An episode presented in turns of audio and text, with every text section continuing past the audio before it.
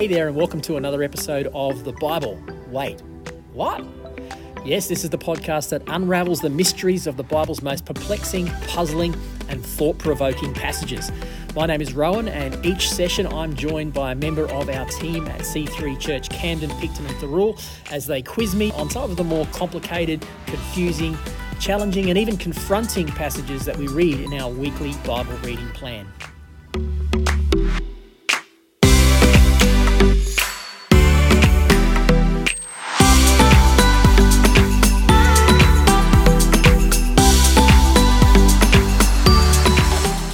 Understand that reading the Bible can be a challenging and perplexing experience. Many people just don't know where to start, they get confused, and so they give up. Well, that's why this podcast exists to equip you with the tools and the knowledge to explore the richness and depth of the Bible for yourself. So grab your Bible, take a deep breath, and join us as we explore this week's passages.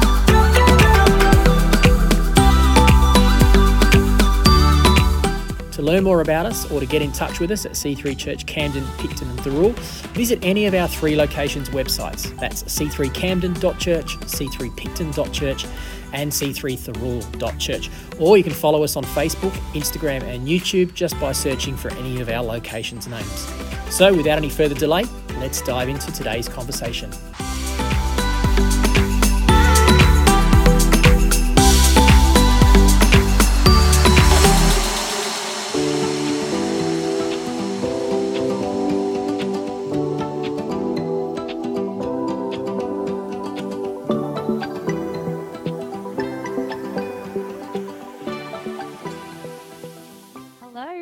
Rohan. Hey, Thank Amanda. you so much for having me again on the podcast.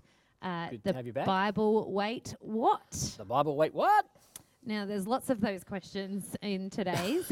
um, with There is, isn't there? We were talking off off microphone about how confusing some of these passages are and complicated and challenging. Very, very. I hope that um, our listeners have either read the chapters already before listening to this or are reading along at the same yeah, time at it's least. probably a good idea with these chapters, especially today, especially the Old Testament ones, to Yeah. even pause the recording if you can and listen to them, or or listen, read them when you can if you're driving, and then come back and listen to it again. Yeah, I think the beauty of this podcast is um, because they're in long form, you can choose. I personally choose to listen to it in 20 Snippets, yeah. or 20 minute snippets Yeah. because I don't have a lot of time on my hands. So, you know, I just thought I'd mention that because encouraging people to not feel daunted by them, Yeah. but just skip to the chapters that you need you ne- That's need right. help with if that helps or you know listen to it in 20 minute segments and read along with us Yeah, sure. That's the way um, to do it. Yeah, it's there's and most really of our powerful in chapters are in that somewhere between 10 and 25 minute kind of length conversation, a lot of them. Yeah. Yeah, and and we was just saying before we started recording that sometimes, uh, in some weeks we have very uh, sequential. I think is the right yeah. word. Old Testament, go, New Testament, oh, day by day. Yeah, day Yeah. by day. Whereas this particular one, we we haven't structured our conversation that way um, because of the way that our chapters are. Yeah, it kind of breaks the train of thought. It's better to try and Yeah. stick within the chapters and, and follow the sequential thought. Otherwise, it's a bit jolty for us. Yeah, A bit jolty for you as listeners, I think. Yeah, yeah. So it, we'll have it in the um, in the podcast chapters. Yes, in the chapter show notes, it definitely links yeah. the chapters and where they are. Yeah, Yep. so you you won't be confused if you're reading, you Yeah. know, listening to the first section of today's podcast and then reading Matthew 28 and going, hold on, where's where's the conversation it'll for that? be later in the podcast. You'll see, you'll see Yep. you'll see what's happening. Um, so buckle up and follow along, and Let's I go. Yeah, I hope we can answer some of your burning questions today, because I certainly have a lot. so first of all, let's before we really get stuck into this, Haggai one, Haggai two, Daniel seven, eight, and nine. What do these Old Testament passages, passages actually have to do with Ascension Sunday, which is the overarching is theme of our overarching week theme coming into this w- Sunday. for this week? Sorry. Yeah. Mm. Uh, not a great deal. Not, not specifically um, in the context of you can link them in I, in a really ni- nice niche fitted way. That's not the intention. Um, I've said this a few times with podcasts with, throughout this podcast series. It's important to remember that we are trying to get a good mix of theme stuff, but also uh, large text blocks of text because my desire is I want our listeners to actually and our people in our church to be actually reading the Bible and, empower, and, and devouring for themselves and learning for themselves. And it's best to do that through large chapter blocks or large theme blocks rather than just a little bit here and a little snippet here and a little snippet there. Very easy to take it out of context if we do that. So there's not a huge overlap. It's not like you could go, okay, this is specifically here to here. However, I would say that for these particular passages, they're, they're both prophecies. Uh, Haggai's a prophet, and Daniel is a prophet, both uh, writing and prophesying within a similar time frame to each other. Uh, Daniel first, Haggai later, slightly later, um, but in the Dan- Daniel's prophesying in the time of the exile. So we're talking 500s BC thereabouts. Um, Haggai is probably coming some years later, maybe in the mid 400s BC, something like that. I'm just guessing off the top of my head. Um, so similar kind of era, uh, and in both cases, dealing with the institution of God's kingdom. So in Daniel's prophecies, they're writing in the time of the exile when it seems like God's ki- they, they're in exile, they're in a foreign land. It seems like their kingdom is dashed. God's the, the plans that God would uh, institute His people on the earth as a kingdom seems like it's gone. They're in they're in a foreign land. Um, and Daniel's writing to them with encouragement. And we're going to see that when we get in there. There's lots of prophetic declaration about the future coming of God's kingdom. That God's plans aren't dashed. God still has a plan to bring about his kingdom on the earth. And uh, ultimately, that fulfillment is that could be linked in with the ascension, in that Jesus' ascension into heaven is the inauguration, if you like, of Okay. his kingdom upon the earth. Okay. And Haggai, a little less so, but Haggai's writing about the Jews after the exile. They've come back and they need to build the temple. They need to reinstate God's kingdom on the earth, or th- what they uh, they saw as God's kingdom, and they were slow in doing that. So Yeah. um, it's to do with God. It's obviously all to do with God's kingdom stuff.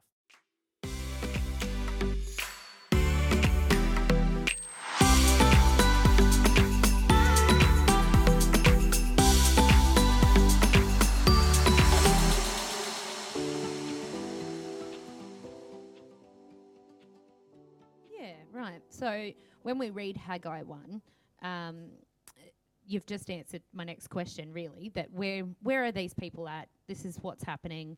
They need to rebuild this temple, and that's a physical building. Yeah. Right? Yep. This is the physical building where they come to sacrifice um, their, their, their lambs Yep. and, and be cleansed of their sin and worship God, Yep. Yahweh. Yep. Um, so, why? My first question, if we just start reading Mm-hmm. it, really, why do they call him the Lord of Heaven's armies in Haggai? Um, specifically, my I asked this question because I wondered if it had to do with the time. Because later in Daniel, we read he's called the Ancient of Days. So I guess that's the same question for both of those. Why different names? Yeah, why different names and what has that got to do with any of this really? Has it is it specific when we're reading it? Um, let me just. I'm going to go put my glasses on, look at my phone, and I'm going to look at mm, um, this scripture, Haggai 1. I'm going to look at it in the King James version because on my phone I have an app that gives me all this King John's King uh, the Strong's concordance words. So let's have a look. Oh, I, that's I, great. I suspect that. Uh, where is it? The Lord of Heaven's armies is verse 2. So verse 2 says, Thus speaketh the Lord of hosts. So I, the Lord there is Yahweh. Mm-hmm. It's the tetragrammaton, Mm-hmm. the name of God, Y H W H. And hosts uh, means exactly a mass of persons. Okay, so the Lord of hosts i- is probably it's Yahweh Sabah. So it's just a term for God, meaning He is the Lord over, and it talks about the hosts of heaven. So the picture is that. That when it says Yahweh, the, the Lord of heaven's armies, is a really good English translation of what it means. It means God's hosts of heaven, mm. His angels, and He's the Lord, He's Yahweh over those. So that is So a- the angels? the angels, mm. yeah. So this is a picture of God as in control of the, the armies of heaven. So that's a Yeah. that's a good analogy to it. Daniel, Ancient of Days, would carry with it a different meaning. It's talking not about. It's just another aspect of his nature. Just like we have mm. different names for different things. So Yeah, right. Ancient of Days, we can look at it when we get there, but I suspect it, it's a different meaning. It's to do with his eternalness, Yeah, right. being okay. being before and over all things. That would be my understanding Yeah. of Ancient of Days. I guess when I read that, I thought that's you know an interesting thing to call him, and he and he repeats that Yeah. quite a lot throughout this chapter. Well, if you're in exile Mm. and well, these guys are back from exile, but they've Hmm. come, they've just come back, and the the foreign uh, armies around them, the nations around them, are still oppressing them. Yeah. They yeah. need to know that God is on his throne and that God is the Lord of heaven's army. So I think it's a term that is chosen for a reason. Yeah, yeah, because uh, I suppose the time that they're in, this is the language that they need to hear. Yes, that's right. Which is why you're going to see all the way through the prophetic books. Mm. Definitely, you've got to Mm. put it into context. What was God trying to say to the people? First and foremost, before we worry about what He's saying to us in the 21st century, what was He trying to say in the 5th century BC? Mm, and I think actually my question for my next question is actually later on, but I'll ask that now then. How do we approach these chapters in our Bible plan this this week? How do you think that we should approach them? Should we approach them reading a story or should we approach them trying to look at it as, you know, something that can relate to us now? Yes, All of the above? all of the above. All of the above. all okay. of the above. And and Christians will do a few different things. You'll get some Christians that will focus on only how it relates to us now, Yeah. at the expense of looking at it as what it was saying in its first context. Mm, And I've said this plenty of times. I said this with your husband on a few podcasts. The Bible was written for us, not to us. yeah. And so we need to put it in its context, but that does not mean that it isn't live and active and can have something to say to us now. So all of the above. Yeah, that's good. Okay, so moving on.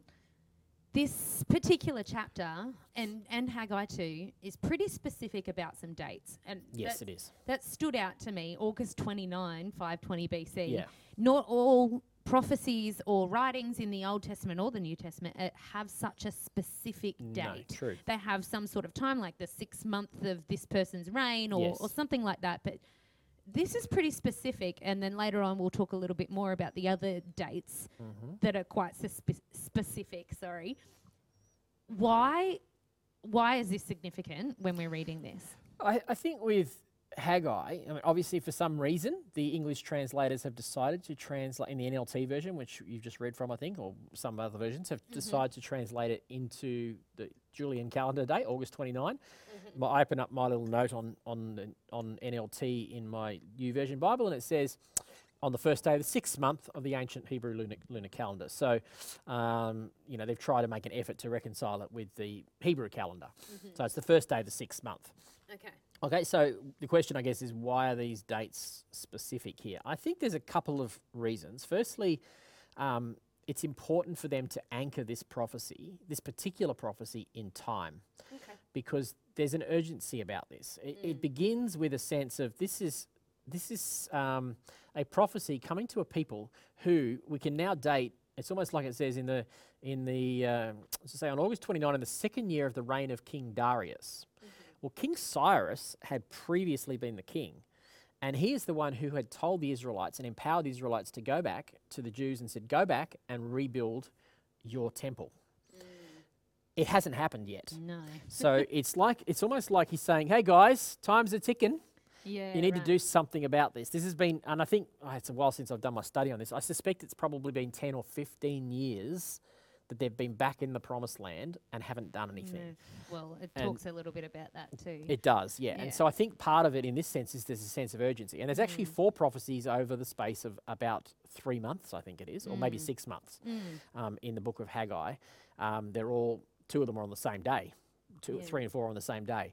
But there's a sense in which there's like one prophecy, and then six weeks later there's another one, and then three months later there's Mm. another one. So there's an urgency about this this particular prophetic writing, Yeah. which I think needs it needs to be put across, and I think that's what they're trying to do. It's also very helpful for scholars It is because when you can actually anchor something like this, it's very helpful for, for historians to be able to go, oh, we can anchor this particular event historically. If only, if only, Amanda, all ancient texts were this accurate, it would it would make the historian's job a whole lot easier than trying to speculate, as so often they have to try to fit pieces together with archaeological evidence and literary evidence. But Mm. this helps because we know the king, we know the time. Luke does this really well. He says in the in the year of uh, you know um, that the, the emperor caused um, called a uh, called a census, and so we're Mm. able to date things from that because we have historical writings. So Yeah. it's helpful when it does happen, but it it wasn't always a big issue in ancient times, so they didn't worry too much about dating things historically. Yeah. Well, Luke was an educated man. Wasn't he was an educated- yeah, he was a doctor. Yeah, that's right, So yeah, It yeah. makes sense that he would think that that. That was an important thing. Well, he wanted to write. He wrote wanted to write an orderly account. He says Yeah. to um, in his in I think in the book of Acts he says that he wants to write an orderly account. That's a little bit different to how most people in this age wrote. Mm. And I know it's frustrating for us, but they weren't thinking about us two and a half thousand years Mm. later. Oh, there's going to be some scientists in the future and historians that really would be helpful to them if they if they had some accuracy. Yeah. so historians and archaeologists love it when they get this stuff. It's bread and butter. Makes their job a whole lot easier. Well, not a lot of people these days are really thinking about 2,000 years in our future. So it kind of makes sense. so why would they exactly? Why would they? You know, Precisely. Yeah. do we really think that, you know, Yeah. Exactly. things are still going to be the same or Yep. or slightly Yep. different? I mean, we 2,000 might think we might we might you know school might put a a time capsule in the ground for 15 years, and that's a big deal. But to, to be thinking about oh somewhere in the future someone's going to have to you know dig up our archaeological evidence, we're not thinking like that. So I don't blame them for it. We're past the year of Yeah. Back to the Future's flying Exa- cars. so- exactly. yeah, that's right. I think. and um, that hasn't happened yet. yeah. exactly. Yeah. Oh, the day that we have flying cars. Hey. um, anyway, okay. So, well, this this is good. This is good conversation because I guess my next thing was a little later on. The next prophecy is on September 21. Sure. Or the next time he speaks to them is on September 21, and uh, it feels like they've done nothing between in those three weeks. It's like, dude, you still haven't done anything. It's like you're giving me a task at work Yeah. and me not doing Yeah. it for three weeks and going, Yeah. guys, come on, Come on, come on, come. Three weeks has gone you by. know, this is uh, this is important. One of my favourite comments about this goes to shout out to Tony Dodds from our Camden location because one time I was preaching on this passage in Haggai and I said, What were they doing in those three weeks? And he said they were trying to get a DA. and I said, I said, no, it takes a lot longer than three City weeks to get a DA. Wollongong City Council just certainly takes. Oh, should I be saying that Yeah. on a public podcast? Um, anyway, uh, Yeah, so, so uh, what it- are they? My question is, what were they doing for Yeah. three weeks? well, that's a good question. Um, Do we know? well, not, nothing, not, not specifically. Um, you know, they, it says there was a spark of enthusiasm. So there was obviously something stirring in this crew. Okay, this is the time. Haggai's saying it's time to rebuild. And they go, yes, let's do this. The Lord sparked, verse 14, the Lord sparked the enthusiasm um, of uh, Zerubbabel and Jeshua, the high priest, and all the people, it says. And they began to work on the house of the Lord on September 21. I, I actually think that's probably not too bad.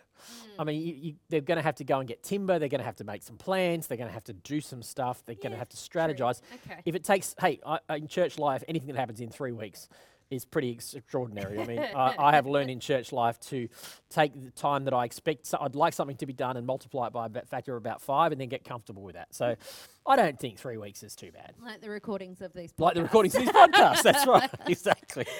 hey, it's been a long time coming, but really exciting Yeah. um, that we're doing it finally. Yeah, great. So, um, September 21. It's not too bad. That's, It's that's not three bad, weeks. is Yeah, that's Yeah. right. Well, I guess, but it- the way it's worded, I guess it makes you think that they've done nothing in those three weeks. Yeah, I, I- I However- think that doesn't make sense because they were they were sparked with enthusiasm. Yeah, right. So yeah, I don't exactly know. It's not telling us what they did in those three weeks, but I imagine some plans and some strategic planning. How we're going to do this? Where we're going to get our timber? What's it look like? All of those things. Yeah. Um, if it's been la- lying dormant for ten years, fifteen years, it's going to take some time to get get the ball rolling. Yeah. Get get committees happening. Yeah, well, I mean, I'm I'm picturing this in my head, and I I seem to think that it's just this pile of rubble, and they'd probably have to clear a lot. Well, it that sort largely of is. It's too, a, it's right? yes, it's just an empty platform that is Mm. overgrown with thistles and thorns and exactly. I mean, if it's if, been lying uh, dormant for yeah, a long time. Yeah, so it, it probably looks pretty sad, right? Yes, it does. Yeah. Um, And these things would cost money, and I think that's the they didn't really have a problem with money because I think, well, Cyrus, uh, that's a good point. Cyrus had said that he would bankroll the whole thing 15 years before out of the temple treasure, out of the kingdom's treasury. Mm. right. But, um, but I don't know. They that hadn't done it. Doesn't seem to follow through, and it's a well, new it's a new king. That's correct. So, so they probably they might have missed that opportunity. The bank might be closed now. if only we had done it back then, we had all the money we needed. I don't. I don't know. exactly right. The story, look, there might be some evidence within Scripture to tell us a bit more about that, or outside of Scripture. Sometimes historians can find other writings and texts, but I'm not aware. I don't think I've heard of anything that tells me. Mm. Um, but I, I don't think, all in all, I don't think three weeks is, is too bad. Yeah, yeah. But I mean, he also is pretty specific. Like, you look for much harvest, but it comes to little. Yes. And even when you bring that home, I blow it away. Yeah. This blowing away their harvest and causing droughts and all that sort of stuff. We read that God is doing this. Like, why? We understand that He's, I guess, He's p- punishing them for not investing in this. But why does God do that? And why does God, s- does God, sorry, still do things Right. like that? Well, that's a that's a pretty good. It's a very good question, and it's a very deep question that probably we we I can give some ideas to it, but I, I'm very careful with these ones not to presume that my answer is a one size fits all. Hmm. I think these answers about this sort of question are, are quite complex, and there are good people who argue all different sides, and and I I can see strengths and weaknesses on all arguments. So whether or not God's pronouncing punishment, or whether or not it's that our willful disobedience or unwillingness to do it God's way means that we kind of step out from underneath His best. Hmm. That's probably where I lean. Mm-hmm. So if I choose not to do it God's way, the end result of that is God's judgment. Mm. But it's not that God wants to judge, it's that I have chosen my way over His and have stepped out from underneath His protective blessing and provision. Okay. And that's to me that smacks of Garden of Eden language. If you if you stay in the garden, if you choose my way, hmm. and you you know do what I tell you to do, and you don't eat from that tree, you're going to be here forever. But the moment you do this, you're going to die. There's going to be something about your choice which will move you out from underneath my blessing, yeah, okay. and that and that could be interpreted as God blowing away all your food and all that sort of stuff. Mm. And is it God doing it, or is it the result of God not doing the opposite? Yeah, okay. God not doing the provision? Yeah.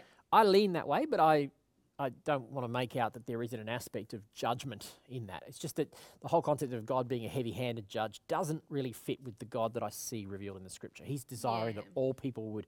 And he's coming, he's going, guys, I want the best for you. You're living, you're living your way, and it's not working. Yeah. If you would live for me, I'm going to show you I want the best kind of life for you. And that life is found in honoring me, building my temple, putting me first. Yeah. So when when I read that the whole blowing away the harvest and all that sort of thing, I kind of thought, I wonder if this is more to do with, hey, I'm actually I rule over all things, and mm-hmm. it's not actually causing the harvest to blow away or causing these droughts to punish them, but more so saying, look, I'm I'm in control of all of this anyway. Yep. You should give it to me first. I think that's That- closer to the. c- That's yeah. probably more aligned. If what, what I'm hearing you say sounds more aligned with what I'm thinking. Okay. Yeah. Right.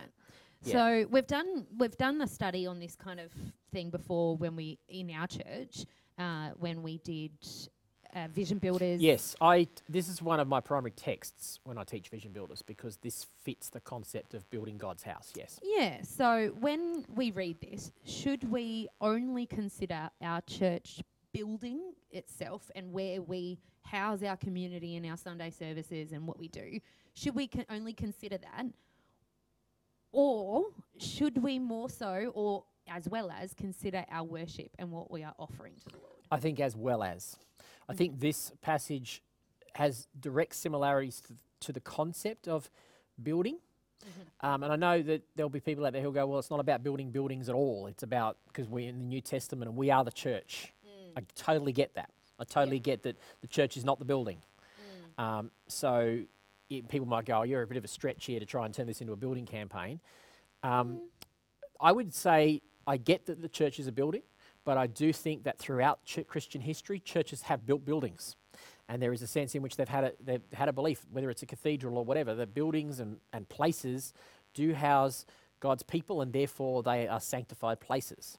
Um, so I think it's perfectly acceptable to, to apply these principles where they're building God's house to building a building, but I would not limit it to that. Yeah. If you're limited to that, I think we're missing something. You, you said it's about worship or Yeah. about our life, about the way we conduct ourselves. And yes, that is true too, because we are the church. Paul says in Corinthians that we are the temple of the Holy Spirit, us corporately together. Just about to say Yeah. that. So we are the temple. We also we have Jesus living inside Yes. us now. We're Yes. in New, Testament living. Yep. So if we apply this as a New Testament believer, Yep. we would consider we don't have a temple. We have our church building, but we also have We also have ourselves, and our church. So our church, there's yeah. two references Paul gives to the temple. One is corporate, one is singular. He says, You, y'all, you all together, the Americans Y'all. would say, y'all are the temple of Yeah. the Holy Spirit, the body of Christ. And then in elsewhere, he says about uniting yourself with a prostitute or something, he's talking about an individual temple. So Mm-hmm. we are the temple. And so anything that we're hearing here, if he's talking about rebuilding the temple, I think what I'm hearing you say is, should we be reading that through the lens of we have a responsibility to rebuild our own temples and Mm-hmm. our church's temple and make it healthy and strong and vibrant and Yeah. and honouring of God and absolutely true. Yeah. All I of mean, all of the above. I, I've touched on this before that worship isn't just our time that we sing a couple of Yep, songs on a that's right. Sunday. We should be worshiping God with every breath that we have and right. every in every part of our lives. Yep. So not just our tithes and offerings to the church or to the charity down the road or you know to our sponsored children, but also worshiping God with everything, everything that we yeah, have, everything all of the above, have, all of yeah, the above. I so think that's important, and I, avoid cherry picking scriptures and fitting them into a sole context. I think Yeah, see yeah. that see that these the, the Bible is is for us in so many different ways. yes, Yeah, good we point, say that a lot in this podcast, right? Oh, look, it's one of the most. Rev- I've, I heard John Walton say it, and it's been one of the most revolutionary things to me because it's helped me to realize that I can get something out of every page of the Bible, even though it's not written to me. And Mm. and if I dig into it, and even though it seems confusing, I can dig in and learn from it and go, "There's something in here for me. God wants Mm. to speak to me through this." Yeah, and that's that's the beauty of the Bible, isn't it? Yes. He only only someone like a human being couldn't have written this. No, spirit inspired. It's spirit. Uh, the whole thing is spirit inspired. Yep, Um, for sure. And the way that it works and is living and breathing and can mean one thing to you one day, and then in you know a, hundred years it will mean something completely different to your ancestors. Or, Often, or oh, exa- well, even to my own life, I look back and things spoke to me out of the scriptures, and Mm. now they say something different. That's the living and active Word of God. And that's the beauty. I think um, I might have said this last week as well. That you know, having it written on our hearts, Yep.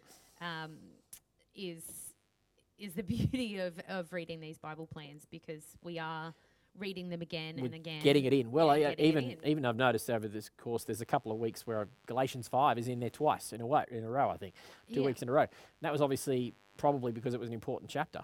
But I Mm. normally wouldn't do that. But obviously, it's, there's something in that. We're talking about the fruit of the spirit that Yeah, I think Yeah. it was last week, but Yeah. we need to do with that. yeah, Yeah. yeah. That's good. Mm. Okay, Haggai two. Haggai two.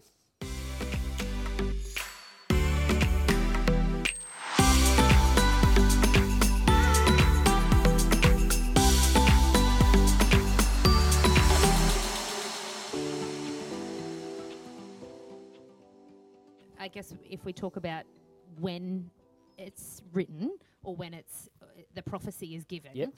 uh, it's pretty soon after. It's about four weeks later, probably. yeah. Yeah. So, Yep. um, So we had one prophecy. We waited three weeks, and we're having another prophecy. yeah. Yep. So in this particular case, we are reading, you know, straight away, and that's that's the reason why we've gone Haggai one, Haggai Yeah. two, Yep. rather than over to Matthew. Yep.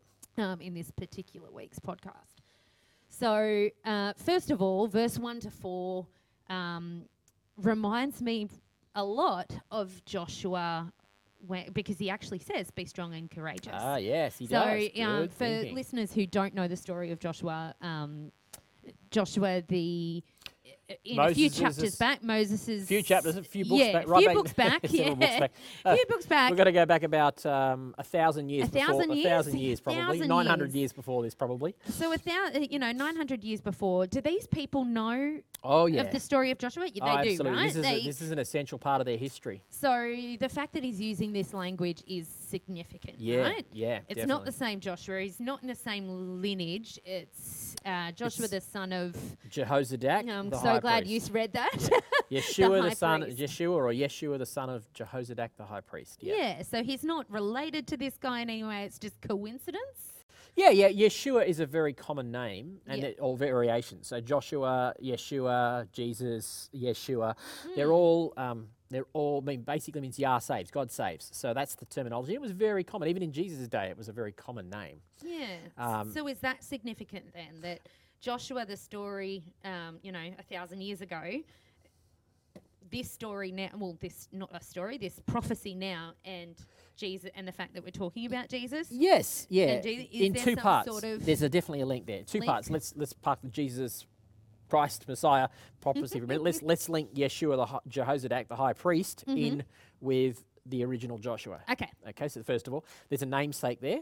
We don't know other than the fact that it was a common name. They're Mm-hmm. from different tribes, so there's no evidence that they would be, um, you know, lin, lin, what's the word I'm after?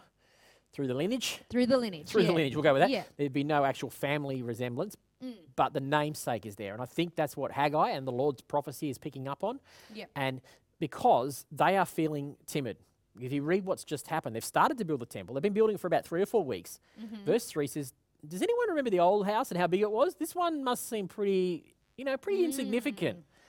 You must be thinking, "Wow, is this even worth it? You know, are we ever going to get this thing off the ground? There's no way this is going to be what is like the good old days. Yeah, you know, right. remember the good old days when the temple was much much bigger? Now look at it; it's a heap of rubble, and it and and it- as is the case in all church life, it's flipping hard work. You know, that's Yeah, basically right. it's getting colder. We're into October. It's starting to get cold in Jerusalem. It's getting cooler weather, and they're probably getting a bit discouraged, and they needed a, a pick me up. Mm. So Haggai comes with a prophecy and says to him, Don't give up.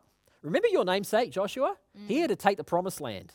He came in and there was nothing. There was no temple. There was just a whole lot of enemies that were out to get him. Mm. And he and God said to him repeatedly, Hey Josh, be strong, courageous, be strong courageous, be strong, courageous. And so this is like an inspiration. He mm. knows Jo- Yeshua knows this prophecy. They they know all about Josh. And so this would have been incredibly encouraging to him. oh yeah. We're like a new I, I'm a new Joshua. This is a new day. cool. And I can be inspired by that. I can take this promised land. That's Yeah. uh, that's an in, that's um an inspired word from the Lord. It's in Haggai, and he's wanting to bring that encouragement. Yeah, cool. And the proph- prophecy is, is for encouragement, exaltation, and comfort. The New Testament tells us. Well, that would have been incredibly encouraging to these guys. To go, Mm, you guys are like building the promised land all over again. Don't give up. Keep going. Yeah. Yeah, it's hard, but trust that I'm with you. Yeah, cool. Yeah, that's good. yeah. So- Like, did you want to know about the future, future Jesus? Yeah, yeah, Well, sure. actually, Let's- um, well, yeah. That, Do we talk that- about this later? It or- comes if you're going to follow in the rest of the prophecy. We'll come back to it. Okay, the bottom good. Let's come back to chapter, it yeah. because I have written Yep. verse 5 to 9. Let's read it. Yeah, sure. I wrote that down because I think it's important to for everyone to read along or, or f- listen along um, as we talk about the context of this. Yep. So, verse 5. Uh, I'm reading it in the Amplified for a reason too, because the reason why I've read a lot of this in the Amplified, I'll just quickly touch on this, is because I felt like it it, it explained it. It made more sense Sure. as I went along. Because the amplified Gives is so good like that. to it gives describe me- the he- the yeah, original Hebrew lots word, of yeah. stuff in brackets. It is. It does take you a little bit longer, but it just helped me flick between the two. Anyway, it helped uh, between the two versions. It just helped me understand it a little bit more. So Maybe before you read, I'll just explain the Amplified for our listeners. yes, So- please go. So the, the basic theory, and if I'm correct behind the amplified version, all scholars have to take the original Hebrew or the Septuagint, which is a Greek translation of the Old Testament. Some do that. They have to take the original text and then translate it into English. And there's rules of thought about how do we do that. So the New American Standard tries to stay very literal, but by trying to stay very literal to sentence structure and so on, it can be hard to read. And at the other end, you get like the message, which isn't really a translation, it's more an interpretation, which is very loose, or the passion, or something like that. Um, useful as a different insight, not for cold hard. You wouldn't build doctrine out of that loose stuff, right? No, Um, NLT is written at a low, like they say, it's written for like 12 year olds. I, I like it, not because I think, because I, treat myself like a 12 year old. I think I want something that, it's uh, to me, it's got a, a decent amount of balance between readability and accuracy. That's Um, why we use that a lot. That's why I use it a lot. Yeah. Um, I used to use New King James. I, I learned on the NIV. Then I went to New King James for a long time, and more recent years I've been on NLT. But when it comes to study, I'll use a variety of different things. You saw me a few minutes ago going to my Strongs, and I often do that and go, okay, what's Mm. the Strong's word for it? Which is I can do that on my phone instead of the big, long, thick, heavy book, the Strong's gave, me the, Concordance. you gave me your old big heavy book. Yeah, exactly. I use that a lot in that on- Bible college. Yeah, you would have done. Yeah. so and and it's actually that that is the amplified. So what they've done with the amplified is they'll they'll actually go to the Strongs from memory. It's the Strongs or, or mm-hmm. the Vines or one of the big commentaries, and they will rather than just select one translation or one meaning for a word, they'll often give you multiple variations. So if you look in a Strong's concordance, it, the word might have three or four different meanings or variations of meaning, mm-hmm. and they will often quote in brackets two or three of those to, to flesh it out and give you a bit more understanding. So that's where the amplified comes from. Okay. Cool. Well, with that being said, let's read the amplified version of verse 5 to 9 in Haggai 2. As for the promise which I made with you when you came out of Egypt, my spirit stands, and in brackets, firm and immovable. Oh gosh, I love the Mm-hmm. Yeah, amplified it's good for for that sort of thing, isn't it? Yep. Um, I love firm and immovable. Anyway, sorry. And continues with you. Do not fear, for thus says the Lord of hosts. Once more, in a little while, I'm going to shake the heavens and the earth, the sea and the dry land. I will shake all the nations, and they will come with the desirable and precious things of all nations. And I will fill this house with glory and splendor, says the Lord of hosts. The silver is mine and the gold is mine, declares the Lord of hosts. The latter, glory of this house, will be greater than the former, says the Lord of hosts. And in this place I shall give the ultimate peace and prosperity, declares the Lord of hosts. Um, okay, so let's just start at the top of that. Mm-hmm. So this is talking about Jesus, right? Yes, this is a prophecy about Jesus. Okay, so I we've view it. gone from, hey guys, be strong and courageous, keep going because Jesus is coming, right? This Yeah. is this is when they're starting to talk about that. Well, they, they, they, whether or not they actually saw this as a Messiah prophecy at the time, I'm not sure. They may have done, but Mm-hmm. they certainly saw it, at the very least, they saw it as God coming into his temple. Okay. Yeah. So, as we talk, so the shaking of the heaven and earth once Yes. more. First of all, okay, once more. What's once more mean? Has it happened in the past? Um, well, they've come. They've got the big shaking of heaven and earth that I think they would have been thinking about was the fact that they were sent into exile. Okay, that right. their So whole it's world not had literal. been turned upside down. No, I think it had just been their entire world was turned upside down, and Right. it seemed like God had shaken the heavens and the earth. I don't think. I don't think it's talking literally. Uh, I think it's talking. It's more like, hey, sh- where this is going to shake things this up. This is going to shake things up a lot. Yeah, And, right. and I'm, I'm going to do it again because right now it seems like this temple is hopeless. It's small. It's not even Yeah. same as the old days. And he's going to say things like the glory of the future days is better than the glory of the. the pa- Yeah, better don't dwell on the days. past kind of stuff. Don't dwell on right? the past. This is Yeah. going to be better than that. You thought the old temple was good. You ain't seen nothing yet. Yeah, Yeah. right. Cool. Well, that's good because uh, I did think I did make this bit of a connection here with in Matthew the Matthew 28 chapter that we read this week with the great earthquake when the stones rolled away and I thought I wonder if that's got some sort of significance or link there. Do, do you think it does or is it am I reading too much into that? I think you might be reading too much into it, but okay. that's not to say that that's not the case. I, I think the fulfillment of this Mm-hmm. is Jesus walking into the temple. Walking into the temple. Cool. Oh, that's good. I think that's to me that's the fulfillment that nearly 500 years after this, Mm. uh, he says, "I will fill this place with glory," says the Lord of Heaven's armies. And Mm. four, 500 years after this, this temple's much bigger. Herod's rebuilt it. It's huge. Mm-hmm. It's glorious. And it seems like that's the, the glory of it, but that's nothing. The true glory comes when Jesus, the Son of God, walks into that temple, and it, that that prophecy, I believe, is fulfilled in that. Mm. Um, I loved reading that part about, and I will fill this house with glory and splendor. Yeah. It just reminded me of of our um, Pastor Fred's uh, preach a few weeks ago. He he really related that to to Jesus, Jesus, and yep. and be, in him being the glory and splendor Yes. that fills the temple. Yep. Um, but what I don't understand, my next question is the the desirable and precious things of all nations. What what are they talking about there? Uh, What's I will shake the nations and they will come with the desirable and precious things of all nations. And also the gold silver and gold is mine. What is he talking about? Uh, I think he's just talking about the wealth of the riches of the world, the Yeah, world's right. material structures. They belong to him, and and he's saying that you know you might not have much to build this temple right now. It might seem like you're building it out of some old burnt out stones and some a Mm-hmm. bit of timber, but hey, I'm everything. This world belongs to me. I've got control of it all. Yeah, cool. It's all mine, and if I want to bring it in, I can. And it's a prophecy that ultimately Yeah. all the nations of the world and all their wealth will ultimately serve God's purpose on the earth.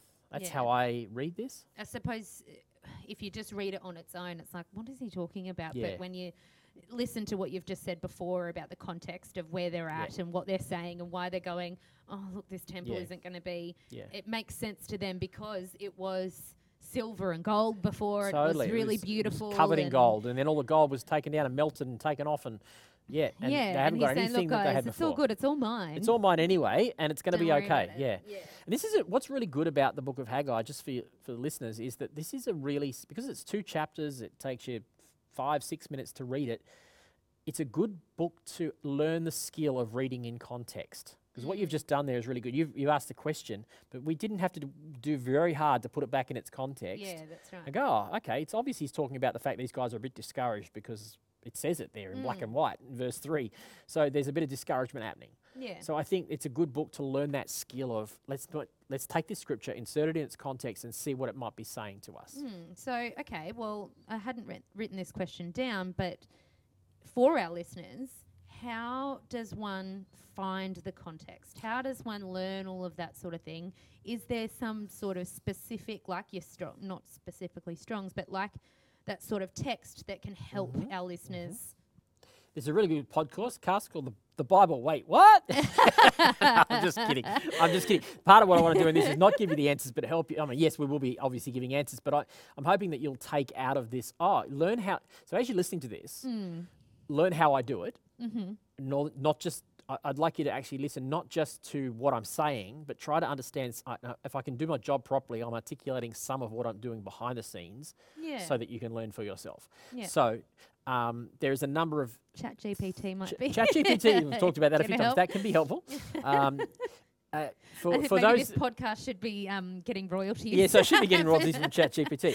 Look, for those that um, uh, uh, uh, I really just don't know a basic place to start, Hmm. um, you're fairly new to studying the Bible, get yourself a study Bible. That's Yeah. the basic elementary. Uh, my very first Bible that my mum bought me on Christmas 1990, Wow. uh, Christmas 1989, Christmas 1989, or yeah, Christmas 1989 was an NIV leather-bound study Bible. Uh, I've still got it. Pages are falling out everywhere else. A grey leather, st- leather-bound study Bible. So start with a study Bible. And what a study Bible is is um, an entry-level commentary. So what will happen is at the top of the text, you've got the top th- two-thirds of the page. You'll have the text of the Bible with little numbers, mm-hmm. and down the bottom, under the bottom line, you'll have little mini commentaries, often on the key verses. So it'll mention verse two. It'll tell you a little bit. Oh, what does verse two mean? You go down and you'll read a little bit about verse two. Mm. So that'll put it in its context. So at- for elementary level, start with a study Bible. Yep. Um, next level up, get yourself a commentary mm. or use Google or GPT. yeah. Okay, so it used to be back. I'm showing my age now, but back I didn't have any of that before on Yeah. pre-Google, so I had to use a commentary. So I Mm. walked. I had a commentary and um, a study Bible. That's another thing that you gave me when you I gave you a commentary as well. Okay. All a this whole l- bookshelf library of full of the Matthew. Um, The Matthew Henry's commentary. yeah, yes, Matthew okay. Henry's Yep. commentary. Well, they- they're, so uh, they're all which is a little now. old school It these is days. a little old school, but, but it's a good entry level it is entry level commentary. But most of that stuff you can get online. So yeah. Don't take that as doctrine either, though. It's like when you read commentary someone, on yeah, text. so- Yeah. read another one Yeah. and combine the Yep. two. Ask questions. Yep. I think um, it's important to say like. That's why we encourage connect groups correct. because you can talk about that sort of stuff. Yeah, what on earth did he mean when he said the Lord of Heaven's armies? Yeah. And then you can have a conversation. Oh, let's dig into that together. The Yeah. Bible is meant to be, in history, in ancient times, it was meant to be studied and read together and talked about together. Yeah. That's how synagogue worked. That's, how it was supposed to work. That's why church and community is It's so, so important, important. right? Yep. Um, Yeah, so, we that's right. Use, use community, hang out together, talk to people, use Google. Uh, and the simple tools are, yeah, start with a study Bible, get yourself one of those, get a commentary, and get a Bible dictionary. Mm. Uh, Bible dictionary is a different tool, but is very useful. It's it's like an encyclopedia. If you think about Yeah. Britannica or World Book or something like this, Yeah, excellent. Bi- if I can recommend one called the New Bible Dictionary, good good tool. Uh, multiple versions of that out now, in renditions of that out, and that is a lot of the key topic, topics, names, places, events in the Bible Mm-hmm. in a um, dictionary A to Z order. So I can go, okay, okay, Haggai. I can look up H for Haggai and I can read about Haggai. Mm. Or I can look up T for temple and go, okay, read about the history of the temple. So That's those great. tools, Mm. um, you can get them all online or paper, but they are a good elementary place for people to start. Yeah, I'm glad we talked about this. That's a because really I good think question. It's, I think it's really important for for people. To, we want people to fall in love with the Bible. Yeah, and these tools will definitely help you do. They, they're the tools that help Mm. me do it. those tools, coupled with me just spending hours and hours in my car when I was a photocopier technician, listening to the Bible on cassette tape, they were. That's how I fell in love with the Bible. Yeah, wow. Yeah, Kenny does that. Um, He does? as well. He well, he used to when he used to Yep. drive a long way to work early in the morning. He would listen to um, the YouVersion Bible app. And He would get through it once every ninety days. Back in yeah, those times. yeah, exactly. Um, now he's actually got to read. Yeah. Well, Um, I still don't read. I still listen. yeah. I was sitting here preparing my earbuds in while you were preparing, and I was Oh, listening. really? I was listening to the Bible. See, on my way here, I listened to it, and that I still think that helps, but I absorb more when I read. When you read, when yep. I read, when I highlight, when I make notes, I, that's I think how I, I, I do learn. too. Yep. but- Um, but I do enjoy listening to it as well Yep. because it's it's p- back to that. You know, let's have it written on our heart. Yeah, let's sure. really get it into our souls. It's not just about reading something and then going, wait, what, and Yep. then just and leaving then just it. giving up. That's right. Um, and that's yeah, that's why we're doing this podcast. That's Yep, that's the right. big why, really, isn't Yep. it? Exactly. Um, but yeah, let's keep going. Let's keep going. because there's so much, so much, right? Yep. Okay, so a couple of months later, we've got verse 10 to verse 19. Yep. We're right in the dead of Um, winter now. It's like boom. Okay, we're straight into this. Um, on the 24th day of the ninth month, so we've got like a specific time frame I- it's here. December the 18th, the NLT tells me. Yes, Yep. yeah. So Amplified says that too. Yep.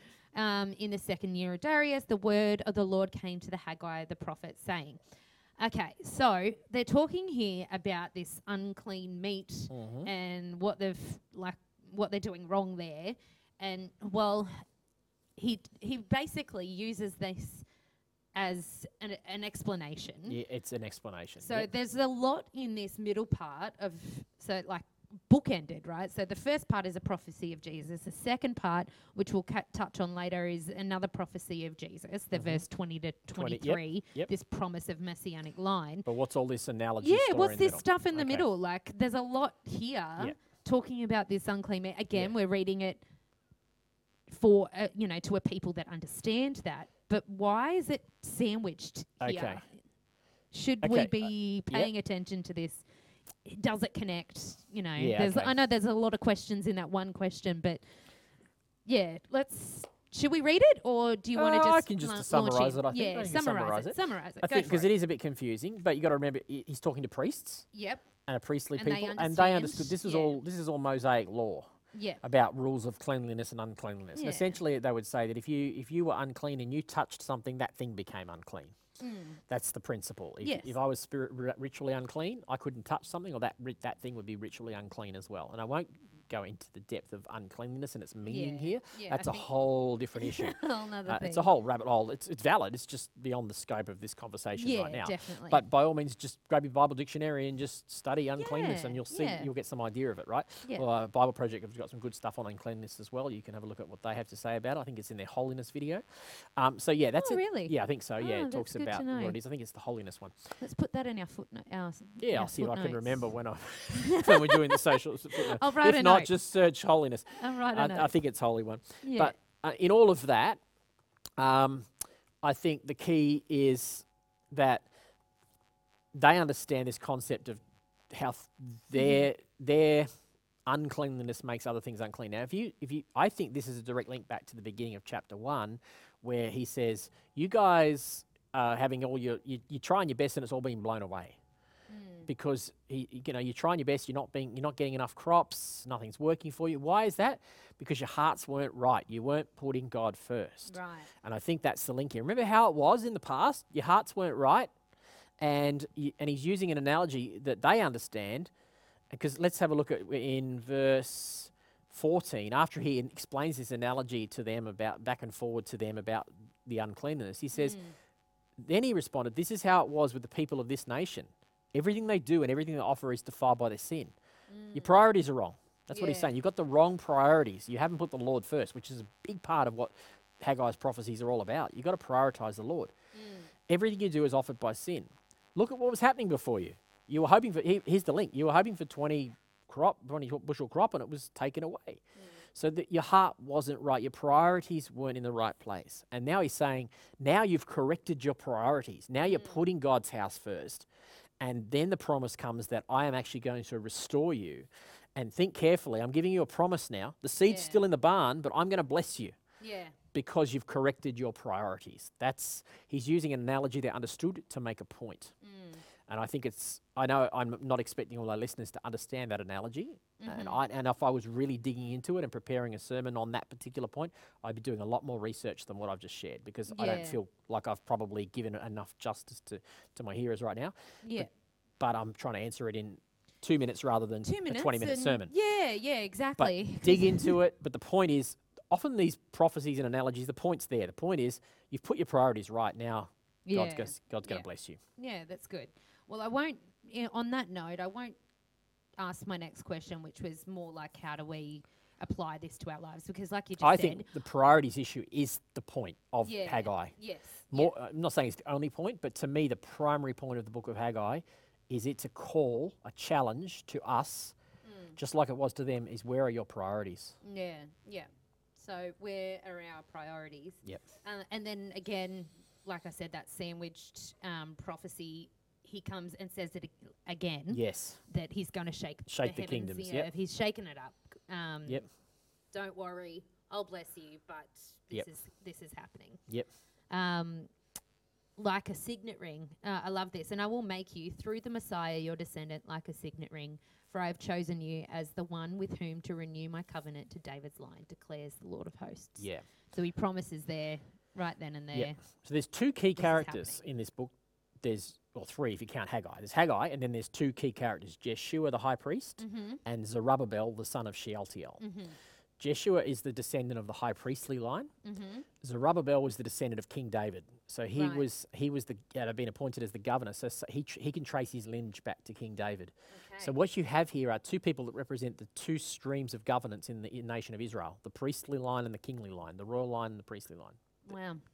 Moses' line, if you like, the Levites and the Judah and the, those of Judah. Mm-hmm. Jesus is fulfillment of both of those. Jesus Yeah. is the high, great high priest. So he's the fulfillment of both of those. So both of these prophecies actually speak about Jesus. They speak firstly to Yeshua and to Zerubbabel, but secondly they speak to to Jesus. Yeah. So he says it's not all over. He's telling it. He's telling a descendant of David. There's no king. It seems like the king is Darius in a foreign land, and he's going, no, no, no. I'm not finished with the kingdom of David, the royal kingdom of David, the house of David. Zerubbabel, I'm going to put a signet ring, Yeah. give you a stamp, and you are going to be the one through whom. the pretty a- cool. And if you read about Zerubbabel, he's in the lineage of Jesus.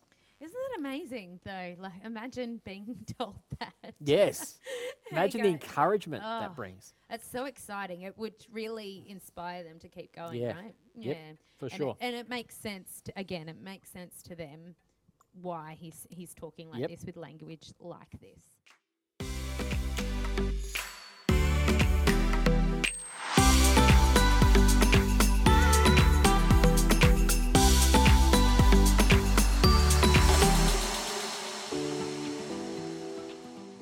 Okay, so let's start with our New Testament chapters. Yep. Uh, all these Um, all these te- te- New Testament chapters are all the last chapter of each of the four Gospels, plus the first chapter of Acts that record, in, some degree or other, the resurrection, ascension of Christ. Something like that. Yeah, the resurrection and ascension. the ascension, Um, so it do. makes sense that we're reading all of these particular New Testament chapters this Yep. week uh, because it relates to our overarching theme.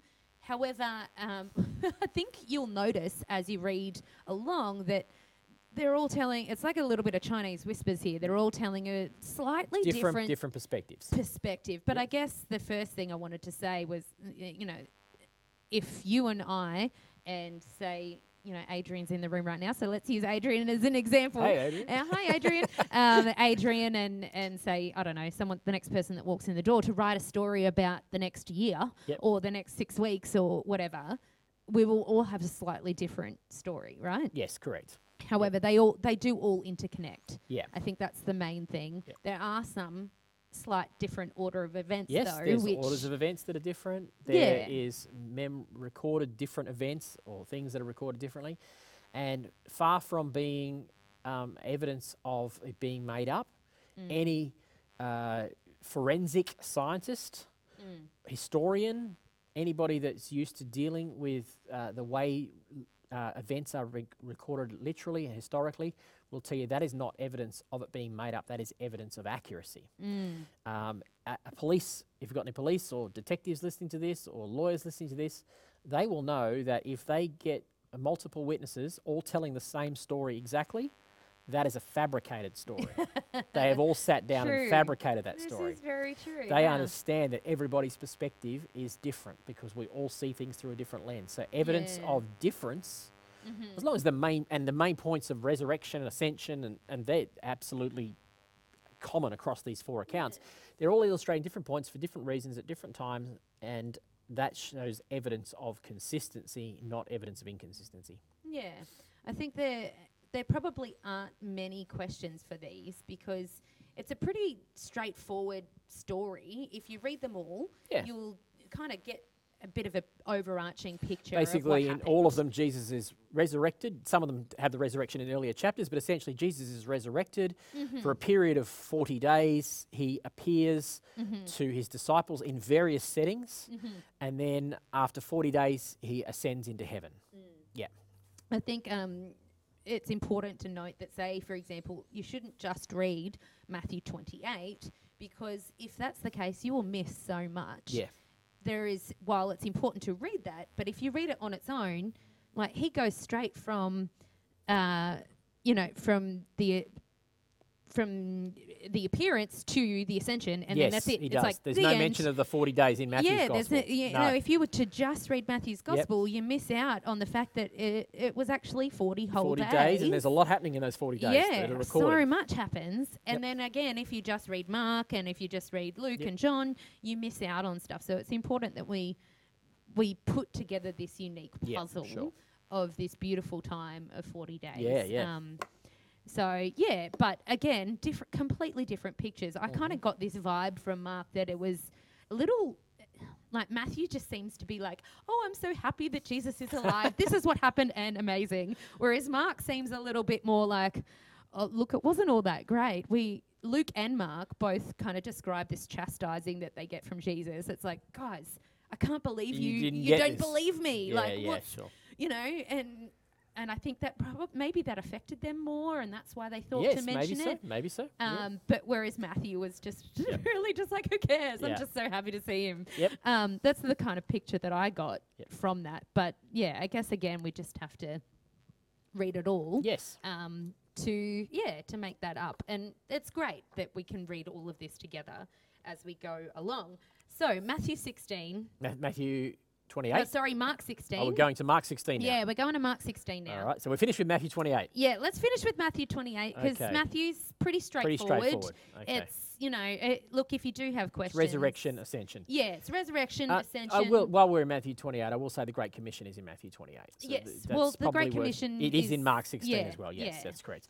So yes, it's that sense of Jesus is initiating them, appointing them for commissioning them for His work in the kingdom, going into all the world yeah. and um, baptizing and preaching, which is Mm-hmm. obviously going to come to in Mark 16.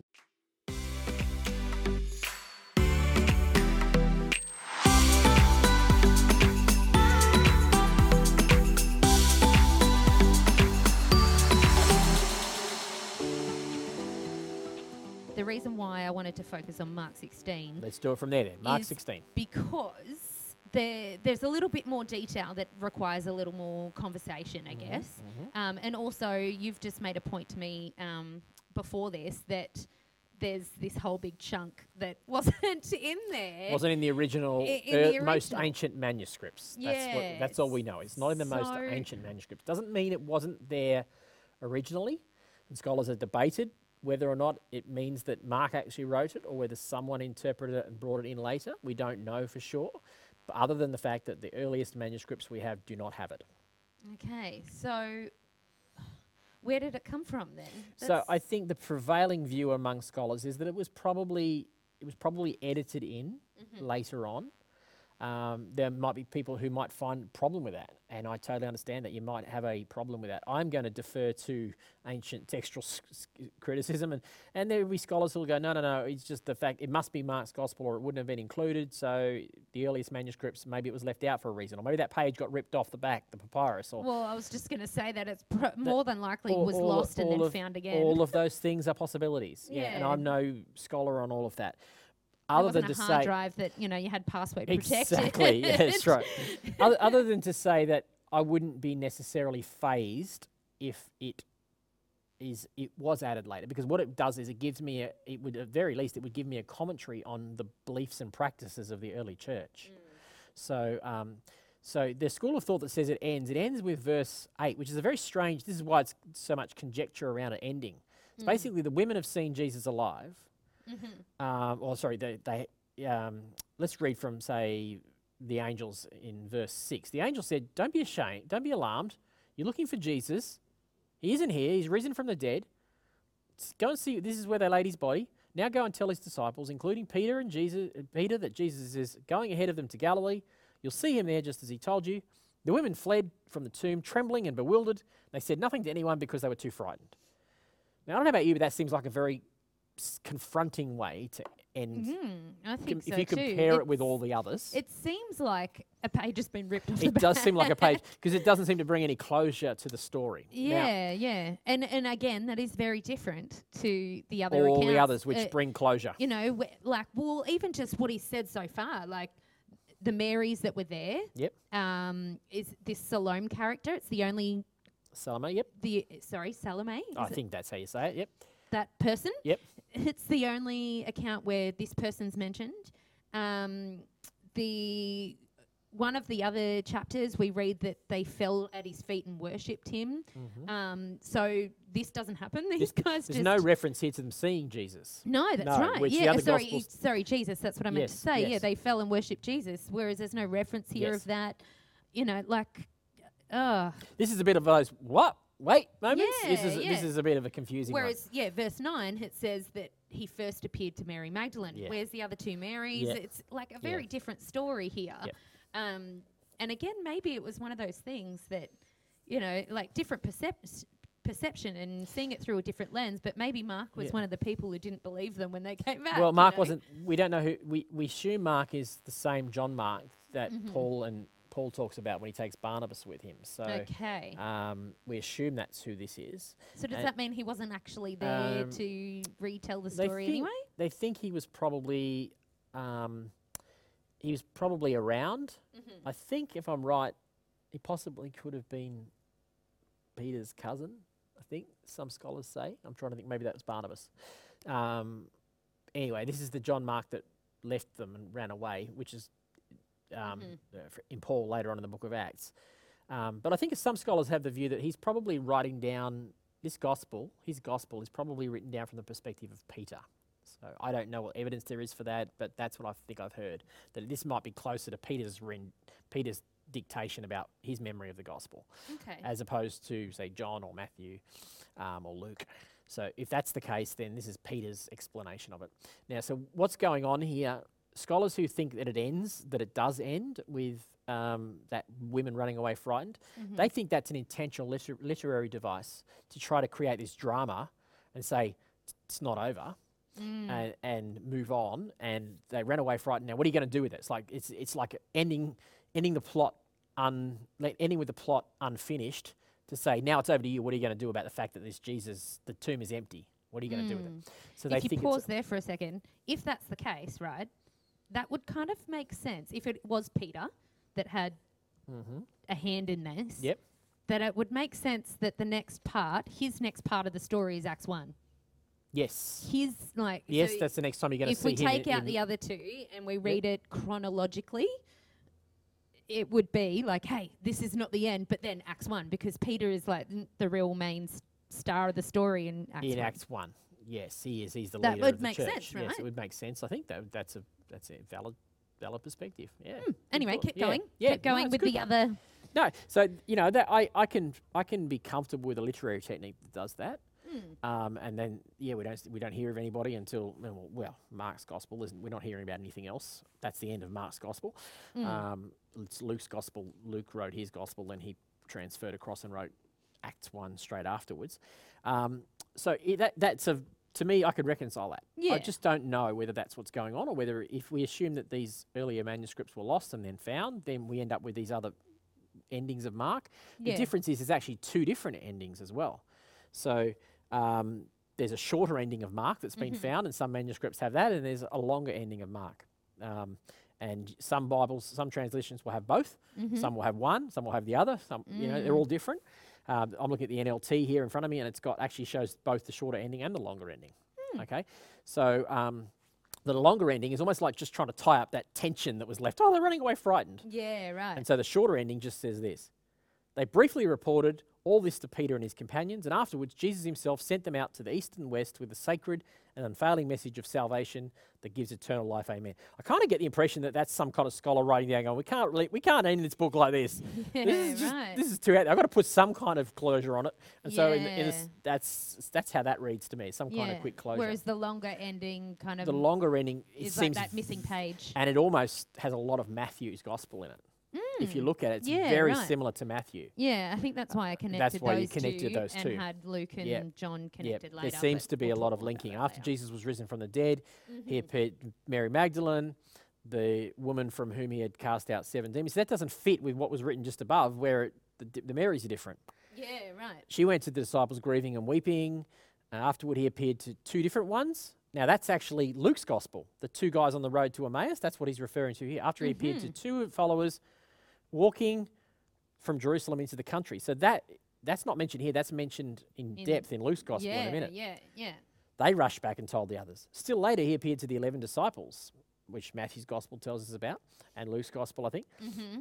The reclining at the table is the um, the language that's used. They use that again. They use that again. Yeah, so you can. s Mm. So, at face value, it seems to me that someone later on has got access to the other documents, the, the, the Mm-hmm. scholars, and they've gone, okay, let's finish Mark's gospel. It could be because it was lost. Maybe Mark did finish it like this, and we're going, this is our best guess at what Mark would have said, because Mm. there's a lot of similarities between Mark's gospel, Matthew's gospel, and Luke's gospel. Mm. They're called the synoptic gospels for a reason. There's a lot of overlap. Mm-hmm. So then maybe they're assuming that Matthew, Mark's gospel was lost. So our best guess is to try to use stuff from Matthew and Luke and put Mm. it in here to make it sound like the synoptic gospel. What I think is useful out of it is the bit at the end, um, verse 17. It says, These miraculous signs will accompany those who believe. They'll cast out demons in my name. They'll speak in new languages. They'll be able to handle snakes with safety. If they drink anything poisonous, it won't hurt them. They'll be able to place their hands on sick people and they will be healed. So either Jesus said that specifically in Mark's gospel, or this is, even if this is later, this tells me this is the early practice of the church. They believed that Jesus said this, and they were. Um, we see P- Peter was uh, Paul was bitten by a snake and poisoned by a snake in Malta, and it didn't kill him. He was able to shake the snake off. Um, we see them speaking in tongues. We see them laying hands on people. So this is an insight into the early church practice. This was Right. normal Christian life for them. Yeah. Does that make sense? It does. I'm glad you said that because one of my questions that I'd written down was verse 17 to 18. Some of these things we see now, but picking up serpents, drinking poison. Like, Well, wait, some what? weird, cu- some weird cults think that that's some kind of religious practice that they do. That's not what it's saying. I- Mm. Yeah. I, think that's just trying to read it too literally. I think it's trying to say that if you were bitten by a snake, or if you had to pick up a snake, or that, Hmm. and and rem- remember when you think snakes, you've got to think serpent. You've got to think yeah. the devil. You've got to think the powers of the enemy here. yeah, So right. there's a That's good. too. poetic picture here Poetic about picture how too. you know, Yeah. and in Luke 10, verse 11, he Mm-hmm. says, I have given you authority to trample on snakes and scorpions and overcome all the power of the enemy, and nothing will harm you. I think this is riffing off that whole same thought, which Yeah. I assume Jesus said multiple times to them. He taught them about this, Yeah. that they would not need to fear for their safety. Even if Mm. they died in this life, God would protect them in the next. Yeah. And many of these guys were martyred. Almost all of them were martyred for their faith. Yeah. Yeah. Um, before I'd r- uh, written that question down, I did have something. So just rewinding a little bit, Mhm. verse 16. Verse 16. He who has believed and has been baptized shall be st- saved, but he who has disbelieved shall be condemned. Um, I think there was that's not actually the He- version that I'd read, but it's still the question. to believe? Yep. Yeah, so the the question that I had was so it says he who has believed and has been baptized shall be saved. Okay, so belief and baptism, salvation equals Mhm. salvation, right? But Mhm. he who has disbelieved, absence of baptizing there, shall be condemned. Does this mean that we have to be baptized to be saved? Uh, no, I don't believe it does. I believe it's a picture of normal Christian life. Mm. Uh, Peter says in Acts chapter 2, uh, repent and be baptized in the name of the Lord Jesus Christ for the forgiveness of your sins. Baptism was and is um, a normal part of Christian life, and it doesn't bring about salvation, but it is an effective outward marking of an inward change that happens with salvation. Otherwise, how would the thief on the cross be saved, or you know, no chance for baptism, or someone who dies tragically at a young age, or something, Yeah. no chance for baptism. But that's not to say that the ritual of baptism is not and should not be disregarded. If you're not baptized, you should see that there's it's here. It's in Matthew 28. We just read it. Mm. Go into all the world, make disciples, baptizing them in the name of the Father, the Son, and the Holy Spirit. The concept of ritual baptism is a one of the rituals, fundamental rituals of the church, which is a normal part of Christian life, and it signifies uh, a significant event. Mhm. And I believe that it's coupled with a sense of God's blessing upon it because it is a ritual. Yeah. Okay. Cool. I won't. We won't dive into that anymore because I think we might touch on that in an upcoming podcast that Sure. we've got on the Holy Spirit. Okay. Um. So. yeah, I guess All right. that's a little advertising plug Coming up. coming up. But wait, there there's is- more. So I don't know if you've seen our future, um, our future reading plan yet, uh, but we are doing the Holy Spirit next, and Well, we're in the Holy uh, Spirit. Sorry, but we're in the a- Holy we're Spirit. We are doing. a we're doing bonus a bonus episode. On the Holy Spirit, Um, which yeah. we'll be recording with a team of us in a few days' time. Yeah. Yeah, cool. So, um, yeah, It may or may not be. I don't think it'll be out by this time, but probably in the next week or so it'll be out. yeah. So these recordings, we're doing them ahead of time, so it's Yes. we have to kind well, of that's because. I'm on leave in May, so we're trying to remember yeah, where we're up to. we're so trying we're, to remember. we're cram recording. Yes. So anyway, um, okay. So continuing on, verse nineteen. So then, when the Lord Jesus had spoken to them, he was received up to heaven and sat down at the right hand of God. So the accounts all kind of give a very similar picture of him rising up and being. Some say on a cloud. Some say um, that he just kind of started moving or he Yep. disappeared. I think. Yep. Um, so how how did this happen? But what did they actually see? Do you think this is l- poetic or do you think this is literal here? Did he literally just start floating?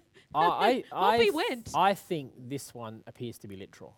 Yeah, which I, is pretty I would find cool, it right? hard to read that as some kind of, um, and the fact that it's mentioned in multiple gospel Yeah. accounts, I think it's exactly that. I think there's a picture for them that, that Jesus came from heaven and was returning to heaven, and I think for whatever reason he could have just said, clicked his fingers and disappeared, like beam me up, Scotty, kind of thing. Mm. But I think in order for it to be visual, Jesus has actually taken them to the Mount of Olives, and he Mhm. has ascended into heaven Mm. and and it disappeared behind the clouds. And I think there's significance in that. You'll find that in the Daniel, Son of Man, ascending from earth into heaven prophecy. Mm, okay. Um, I think that's a significant link there. This same one who you've seen go will come back again. So Yeah. there's definitely a. I think it's for whatever reason, and I think that the church throughout history has held that this was actually a physical ascension into the clouds, and somehow the clouds in I don't know whether it was natural clouds or whatever, Mm-hmm. but somehow they're staring up and Jesus disappears. Mm. Um, it's definitely something to my mind. And the church has held it that way. And there's actual churches on top of the Mount of Olives. There's a Russian church and a Catholic church, and they both claim to be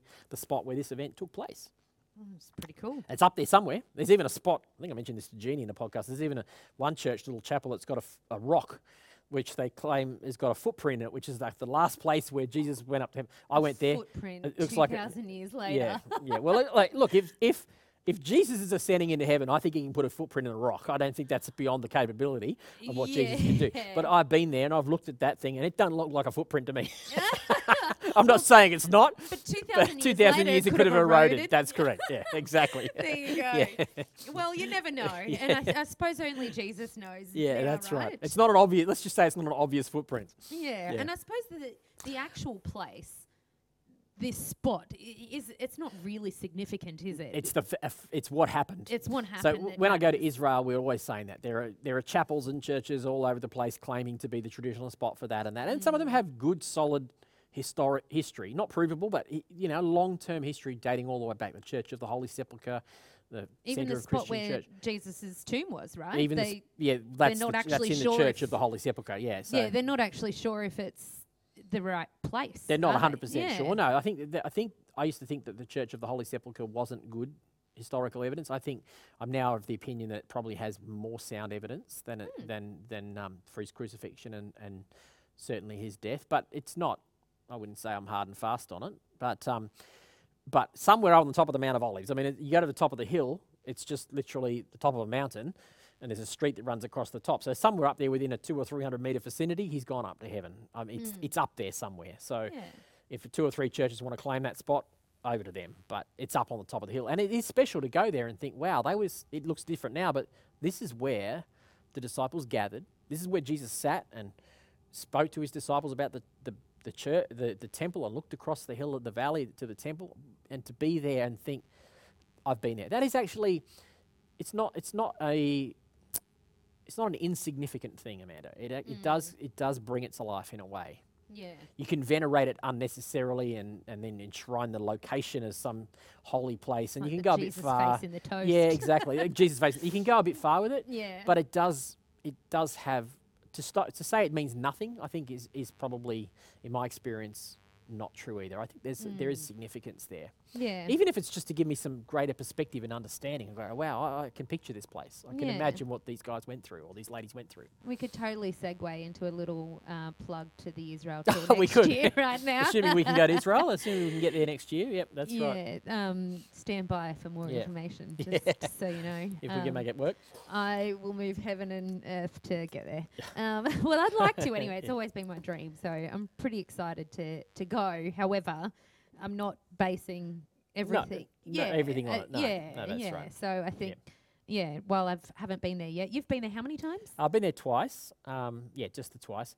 And I do have a virtual tour that I did during COVID. So if anyone is interested, let me know. I can give you access to a virtual tour on Facebook where you can go with me online and watch the recordings Mm. of my virtual tour, which has got videos and it photos. I thought it was on Zoom. It was on Zoom, Yep. but we put we uploaded it to Facebook. So Oh, I have it cool. as a Facebook group. You can see it all. Yep, oh, you can go back and watch all the great. Um, recordings. I think I'm part of this I group. think you might was be part of actually. that group. I, think I am. Well, I was. I, I joined along with the virtual tour. back in 2020. Was 2020 when we were in lockdown. right in the middle of lockdown. Ah, but it wa- it is really good. So um, shameless plug on that too.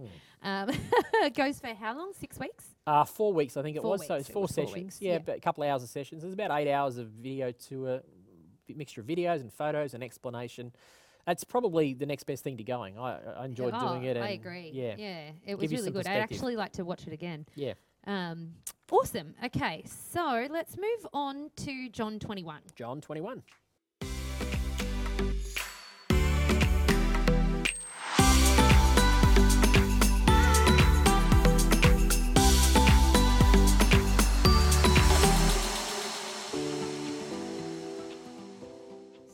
John 21.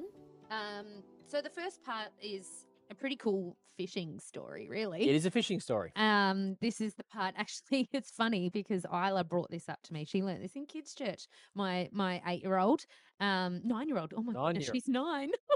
um, sorry, Isla.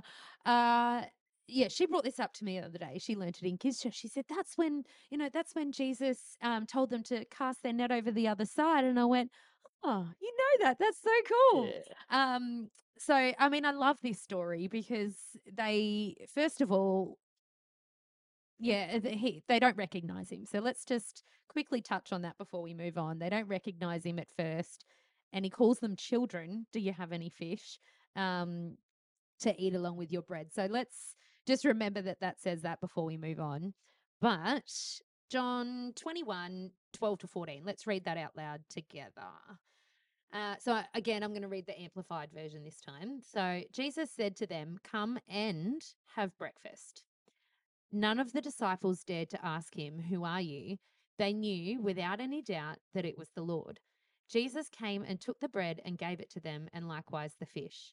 This was now the third time that Jesus appeared to the disciples after he had risen from the dead.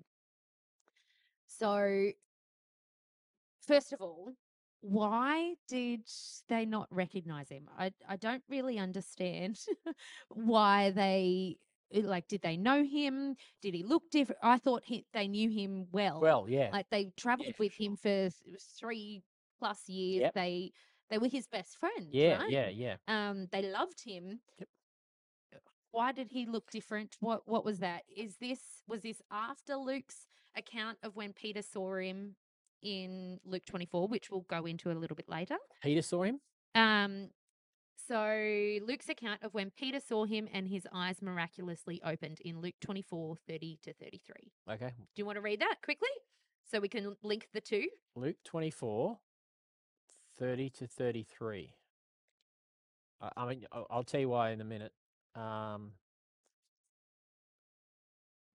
it wasn't Peter. That's that's isn't that that's the two guys on the road to Emmaus. Mm, so Peter's not one of those. where does it say that it was Peter? Well, let me let me Oh, I'm linking the other one where Okay. it, it was, says it Pe- was Peter. Peter. I'm Okay, so all together. let See. me let me tell you a little bit about Peter. Mm-hmm. we have evidence that Jesus spoke specifically to Peter, appeared specifically to Peter. It's mentioned in that extended Luke Mark's got Yes. section Right. there. Okay.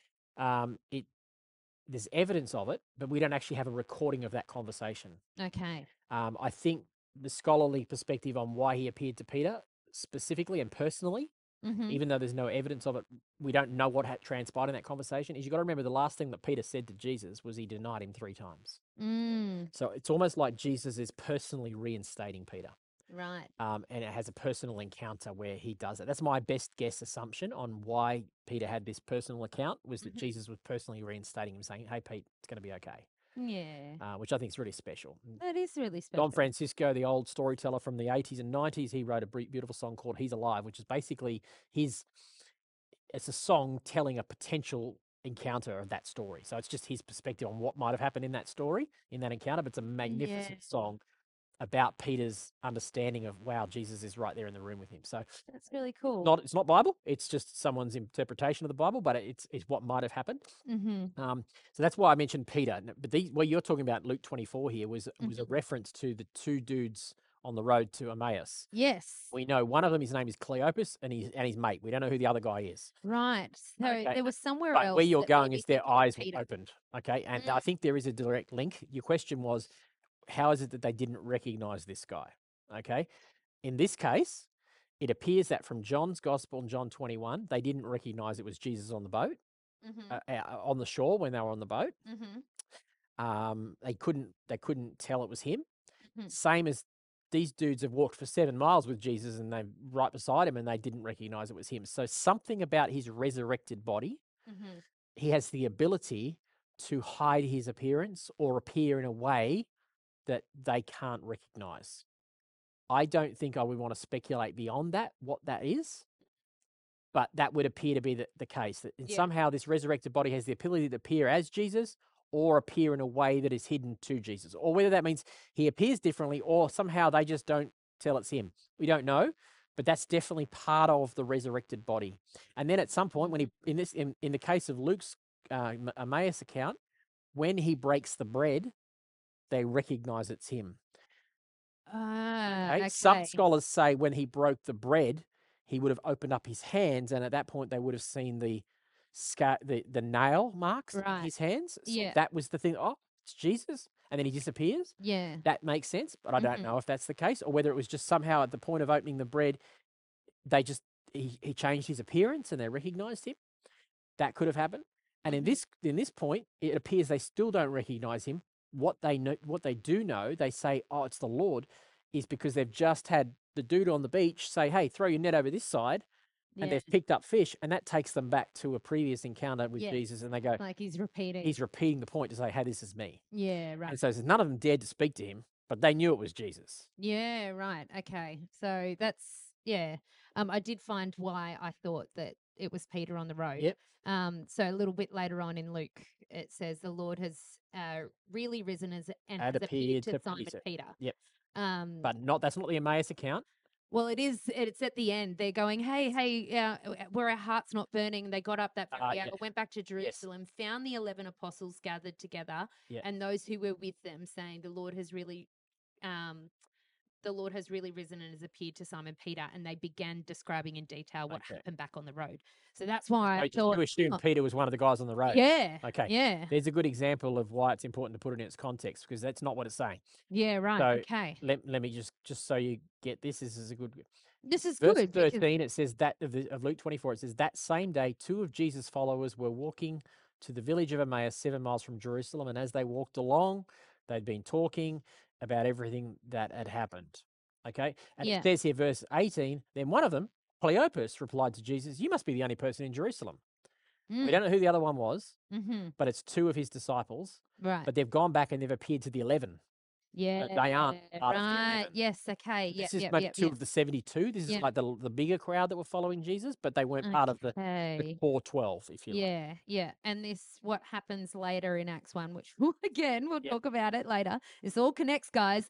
Um, isn't really so you know how they in Acts 1 they appoint this this Oh, new guy. Matthias. So we'll talk about that a bit about that in later. minute, but Yep.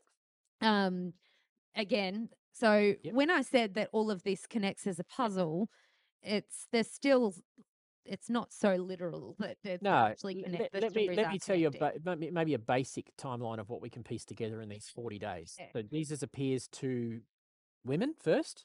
mm-hmm Absolutely. Mary, whether it's multiple women, one woman, depends on the account. Jesus appears to women at the tomb. He then tells the women to go and preach, mm-hmm go and tell them about Jesus. So the very first preachers mm-hmm of the resurrection are women. He Yep. goes back, they tell the disciples. The disciples are a bit haphazard, aren't sure about that, but they do discover it. And Jesus says, and they tell Jesus tells the women to tell them go to Galilee. Now, another reason to come to Israel is to think about the distance. Mhm. Galilee is a week's journey from Israel, from Jerusalem yeah north. So he could have just hung around.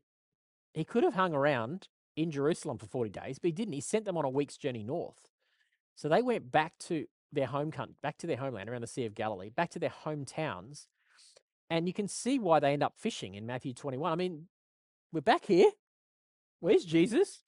I don't know what to do. Oh, I'll just go back to what I used to know, which is fishing. So they go back for a fish, Mm. which is what they Peter and James and Mm, John and they've got to eat, and they just used they go back. Basically, they go back to what they knew. They went back to fishing, and then Mm. Jesus appears to them in Galilee, and then they go back to Jerusalem again, another week's journey, and it's from there that they ascend into heaven.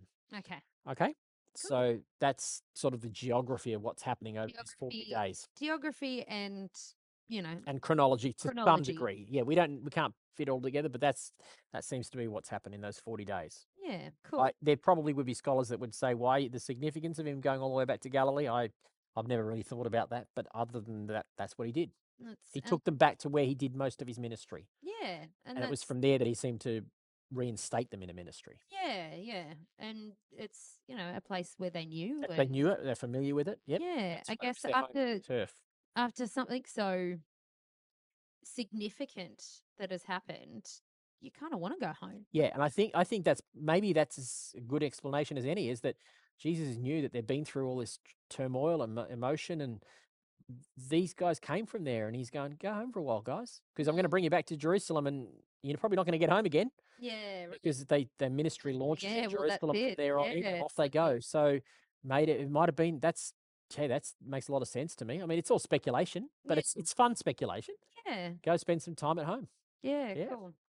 Um, and the eating as well is significant too. The fact that Jesus the- eats. yeah, I think he's trying to prove that in one in one sense he's able to hide himself, but in another sense he wants to prove. He says to Thomas, "Touch here and Mm, put your hands in my side," and he wants to eat. He wants to prove that in one sense he also has a physical body. So it's it's a resurrected body. It's different to the earthly body, but in some way it's linked. And First Corinthians fifteen is the place to go. It's not in our readings that here, where Paul talks about the nature of resurrection and a seed falling into the ground and becoming something else, a bit of wheat, and and how the question is, is the seed and the wheat the same? And in one answer you say, well, it is. It's of the same essence, but it's also different. Mm. It's more glorious. The wheat is more glorious than the seed, and so there's a link. But it, there's definitely a link, but they're different. Same but different. What came first, the chicken and Chicken the egg, yeah, that's right. The same but different. Yeah, and I think that's that's what we can learn about the resurrected body from these Yeah. accounts and from 1 Corinthians 15, where I think Paul is probably drawing on these accounts and he, Mhm. his understanding. That's probably the clearest explanations we have of what resurrection looks like. Um, another thing that I wrote down, which I think I mentioned to you before, is I'd love to know if Simon, Peter, and John were frenemies. Um, just reading John, it just kind of seems well. I reckon he gives Peter a bit of a hard time, does he? Yeah, yeah, he seems. But I, I know you've mentioned to me that um that we think that John didn't actually write this. Oh no, but I, I even no, so- no, I don't think that. I just I haven't done the research into that, but I think it's um I think it's actually uh Ben Witherington, I think who has who's a New Testament scholar who presents some evidence that says that it could be Lazarus. And I've not done that evidence, but I have heard people I trust who've said that his evidence is actually quite strong that it could be Lazarus. It's quite convincing. But I don't no, I can't comment on that. But regardless, there's Peter and John were part of the core three, Peter, James, and John. Mm, So, um, and they're very different person. If assuming John, John seems to be a softer kind of personality. Peter seems to be a bit abrasive and a, a bit um, abrupt. yeah, Perfectly acceptable to me that there might have been a bit of argy bargy between them. oh, I think so. I think it kind of gives uh, the impression that they're real people. Yes. They're not perfect. Yeah, They are just as much. They're frail. They're they're just as human as we Yep, are, yep. and they're still learning about who Jesus is. Yep. To this point I in agree. the story. Yep, I agree. Um, and I think that's important to the reason why I thought it was important to mention one because it just it kind of just sit, reads funny to Yeah, me, yeah. but also just hey, these guys are real people. yeah, They're not perfect, and you know it's okay to approach learning about Jesus and learning about the Bible in an imperfect. oh, way, totally. right? Yeah, and I guess where you're going is where Pete's going. Hey, what about John? How come he gets to stay behind? And Yeah, yeah, and exactly, uh, yeah, exactly. And, Jesus pretty much John it's John telling the story and going, "Hey Pete, it's nothing, none of your business, buddy. If I want him to stay, I can." But it also Uh, it talks a lot about how John's the beloved. Yes, yes, Jesus. yes, He's correct. Favorite. Yeah, that's right. Yeah, It's like I'm the favorite. yeah, yeah. and I think um, I think scholars, the scholarly uh, debate. Once again, this is just what I've gleaned. It's not that I've done my own research, but I think Mm. the scholars tend to feel that John, the fact that John, assuming this is the same John that wrote the book of Revelation, he was obviously considerably younger than the others, so he would have been one of the youngest brothers, uh, quite, could, quite a bit younger. And because just by virtue of the fact that he lives to an old age, and and he was the only one of the original twelve that they don't think was martyred. For his, he was boiled in oil, but survived, according to mo- fo- s- um, church history. Um, Wow. Uh, that's well, we don't know if that's it's not in the Bible, but that's according to church history. He was boiled in oil in Rome, and he got out of it and survived, and he was scarred and ended up writing the letter to the Revelation on Patmos after he'd been boiled in oil. Um, but anyway, he died at an old age, which seems to fit this story. Um, and if it was, then it's quite possible scholars think that maybe just he was just a young kid. I mean, they were all young, but he was the youngest of the young. It would make sense that Jesus would have a soft spot for the young boy. Yeah, Yeah. yeah. that makes sense. Yeah, it but- makes more sense too, yeah, doesn't it? yeah. Like, even the way he, um, I think it references it here. The way he leans over to him and asks about Yeah, Judas. Yeah, It's like a little kid. it's like yeah, it's like who a is it me? young. Who is it? Yeah, yeah, exactly. You yeah. know, um, And, and Yeah. I'm not a scholar, but I just think that there's. I'm drawing on my memory of what I've heard scholars say over the years and things I've learned, and some of this might be wrong. See, these these are really good eg- um, examples of how much I take in, but I before I then go and say this is this is the way it is, I would want to then go and verify it. So mm, what I'm sharing with you in this, I'm making it very clear. I'm not. This isn't verified evidence. This is stuff I think I've heard that it's in, lodged in the back of my brain somewhere, and that's totally fine. But then I would need to verify it before I went and made hard and fast doctrine out of it. yeah, right. Yeah. I mean, this is a conversation. Yes, that's right. And I'm using that to model it to you. you. We all have that. We all have our.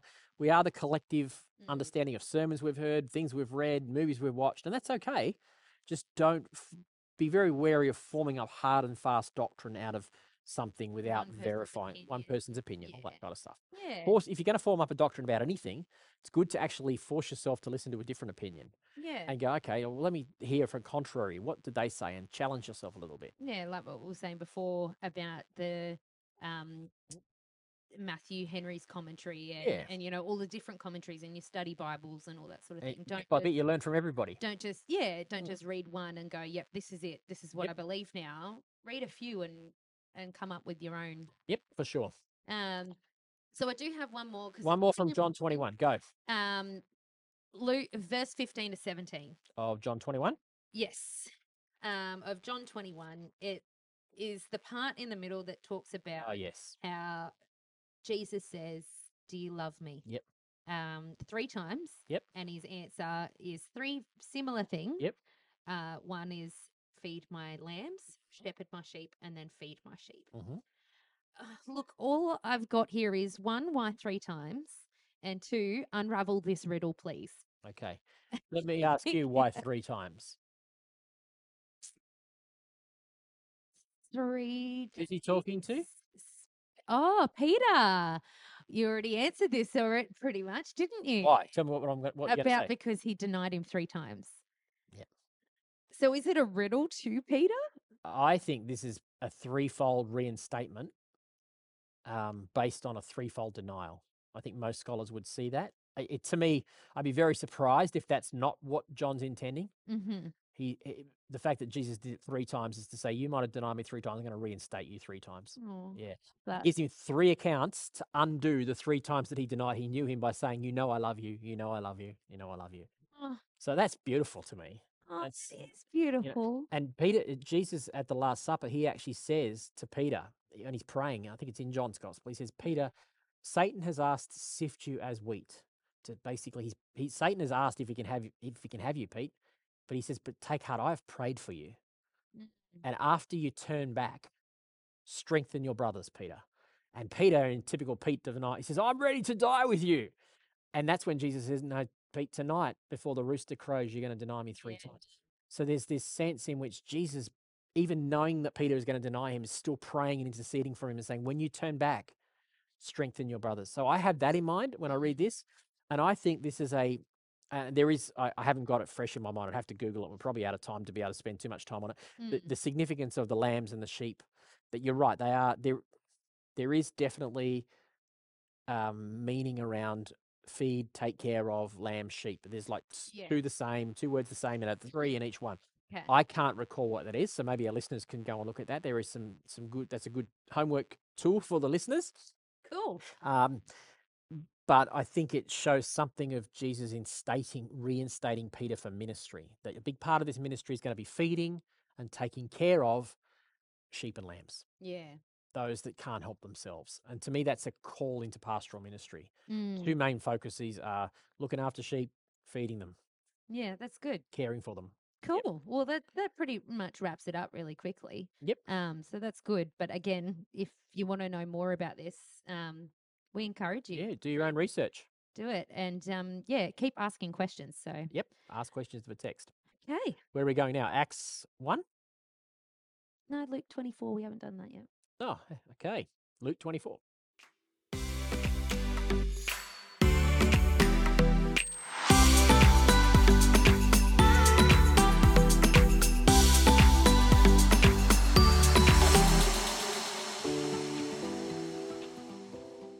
Okay, Luke twenty four. I've only got really one question because we've already We've kind of been in there a bit already, haven't we? yeah, like I said before, they all kind of interconnect. yeah. So It's a bit hard to put chapter markers in these four because we've they're all very similar yeah. and riffing off one back to the other. Yes, exactly. And I think that's why I wanted to set this up a little different Yeah. um, this time. So, Luke 24, verse 45, he said, He opened their minds to help them understand the scriptures. Um, again, this is a quick one because we are going to talk a little more about the Holy Spirit in our Mm. Holy Spirit um, podcast in Coming up. yeah, coming up. Um, so is that what he's talking about here? He opened their minds to help them understand the scriptures. Is he talking about the Holy Spirit and how we can this in the same way read the passages and understand them because the Holy Spirit is helping us to understand them? Or like eh, I mean it sounds without the I should probably re- rephrase that. Without the Holy Spirit and our knowledge of that, it's hard to read that and go, oh, yeah, that all makes sense. Or did he, is it just a nice way of explaining that he showed them the scriptures or relayed the scriptures and said, "This is what it all means, guys." I see. I don't know. It's a really good question. Um, John, this is, it's probably that we're trying to conflate different people's different gospel writers' understanding. So all that stuff Mm. around the Spirit being sent and reminding you of what had been taught, that's all John's gospel. So Mm. now we're in Luke's gospel. So Luke, Mhm. remember we talked about different accounts. Mm-hmm. So Luke could be doing something different here. So it's possible that when it says then he opened the mind to understand the scriptures, Mm-hmm. that that's saying the Holy Spirit did the opening of the mind, Mm. which would make sense in light of what Jesus says in John's gospel. Mm-hmm.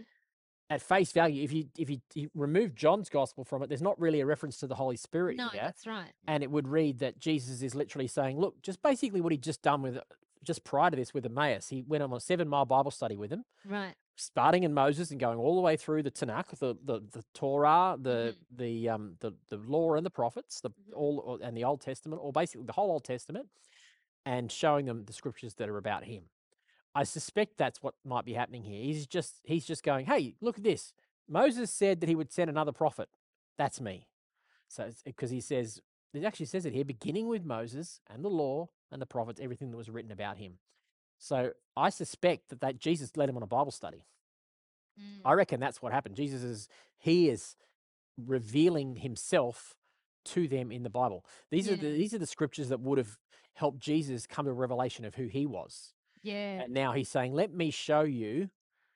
These are the scriptures that testify about me." Yeah. Does that make sense? Yeah, it does. It's pretty cool. It would have been a va- hey, it's a Bible study I'd love to be in. Yeah. I always say I wish I was one of those two b- dudes walking along the road. We all we get is Jesus led him on a seven mile Bible study, but man, I tell you what, it would have been a, an Oh. eye opening conversation. In fact, Wouldn't it? they say when they They say about their spirits they being say, "Oh, well, yes, you know, our hearts burning us." It's like, Yeah. wow, this is suddenly coming to life. So that's what the Word of God does, Mm. you know. And these are men who'd been sto- stooped in the Word of God. So that's what I want for you as listeners: is that you would get into the Bible and your heart would burn within you, and you go, "Yes, this is so exciting. This is life giving to me." Yeah, that's good. Yeah. On that note, let's move on. So we're going to Daniel 7, 8, and 9. seven, eight, and nine now.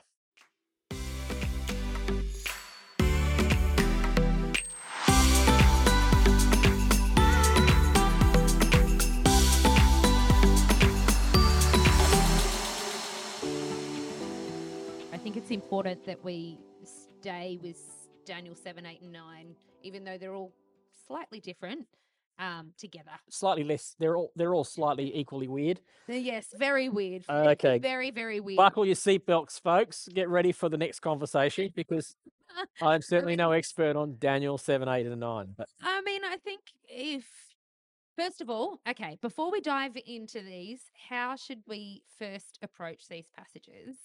Um, I've written here, are we reading a Narnia type story?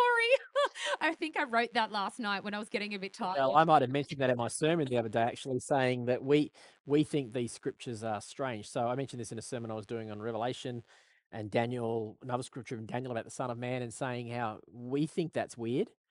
Um, the whole apocalyptic kind of weird yeah. um, supernatural kind of prophecy, writing weird visions and dreams and all that. And yet, we think that's normal if we put it in a Narnia context. mhm. So we're okay with C.S. Lewis writing that stuff and then Disney turning into a movie or whatever. and we're okay with that. Okay, that's a that's an allegory that talks about Jesus. Yeah. Most Christians, uh, in case you didn't know, that's all Jesus is all over Narnia goes. But uh, Aslan the lion is Jesus, and the stories are all about Jesus. Mhm. Um, and we're okay with that. The Jews of this time took it a step further. They didn't separate out C.S. Lewis Narnia stories from their religious experience. That was a normal part of their religious experience. Mhm. So they saw it at a, uh, they were much more closely intertwined, their church going, if you like. I'm going to put it in our context, their church going with the Narnia stories. Mhm. Okay. So, yes, it is kind of like a Narnia experience. Yeah. Um, I've already pre recorded with Jeff next week's message, but we talk about, I think, in Daniel chapter two, three, and four, I think, Mhm. ahead of this time and we talk about this too. What we need to know is that yes, these stories are weird, but these stories are pastoral. They're actually for the purpose of encouragement. As Mm. as scary and as weird and as strange as these stories and these visions seem to our mindset, Mhm. they're less they, they are weird and strange to them, but they were more accustomed to this style of of literature Yeah. and the prophetic voice being spoken through this stuff than we are. We just think it we just think it, it's strange, but to them, it was more a normal part of their life.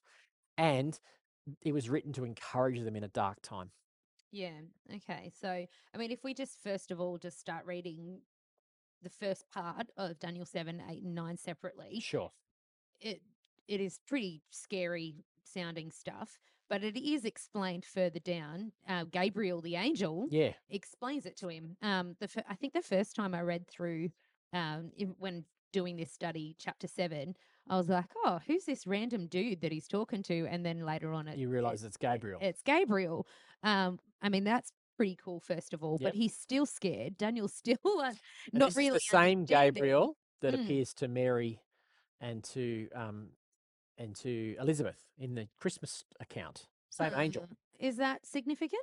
Oh, is it just because Gabriel's like, I think Gabriel's cool, Ga- Gabri- Gabriel is a significant chief messenger. He and he appears in scriptures. In the scriptures, he's he's delivering significant messages, which he's doing here and in the Christmas stories. Yeah.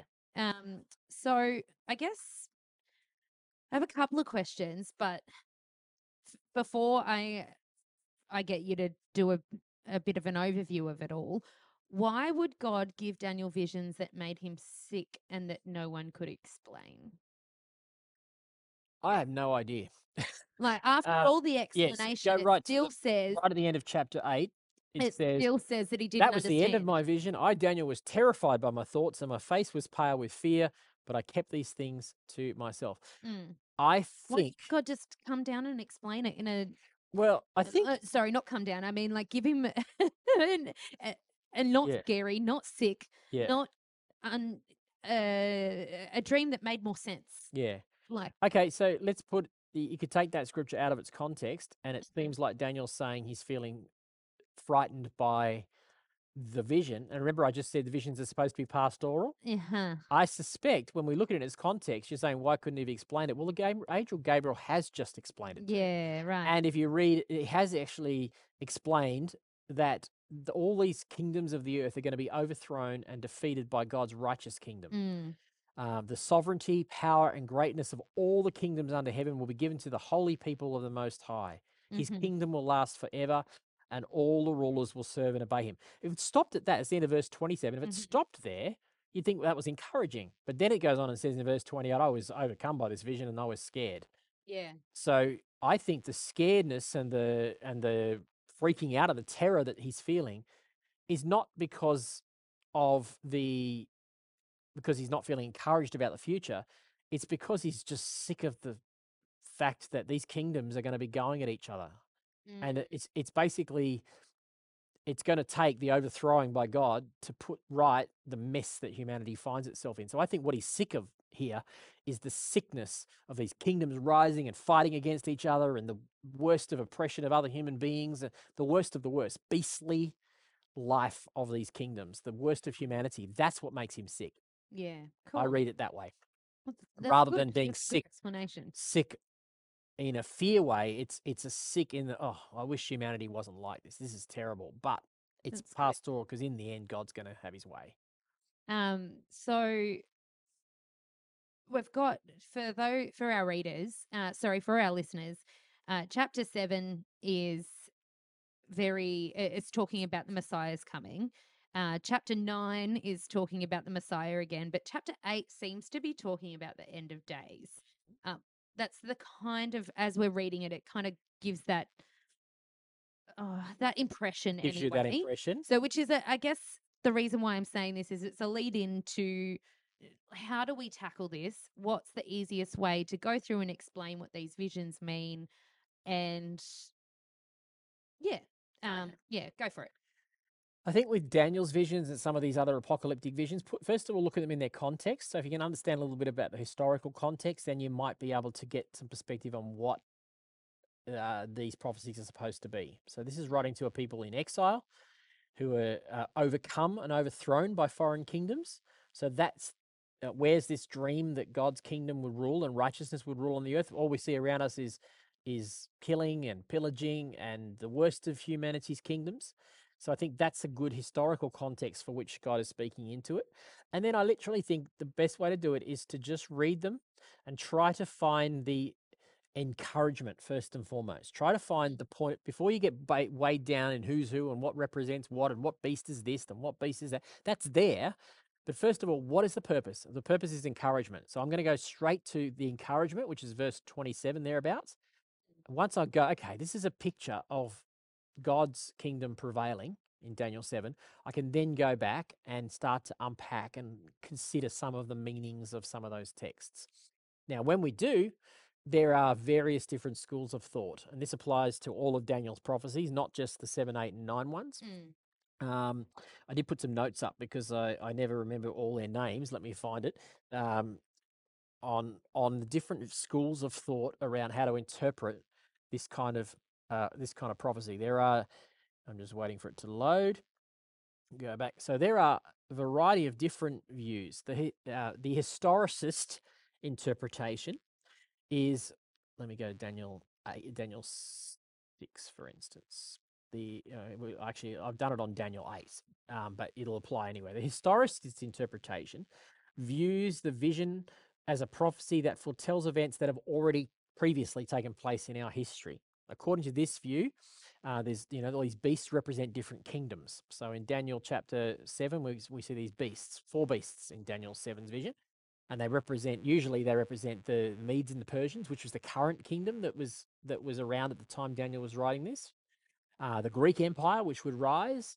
And then scholars will say there's the Greek Empire split into different kingdoms after Alexander the Great, and then maybe the Roman Empire. So they see that as events that have taken place in the past. That's the historicist interpretation. There's a futurist interpretation, which views the events as still in the future. That there is this is end time stuff. This is stuff that hasn't happened even in the 21st century. We're waiting for it in the future.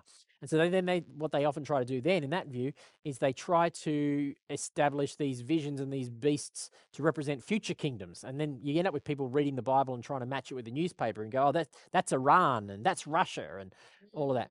People have been doing that for 2,000 years.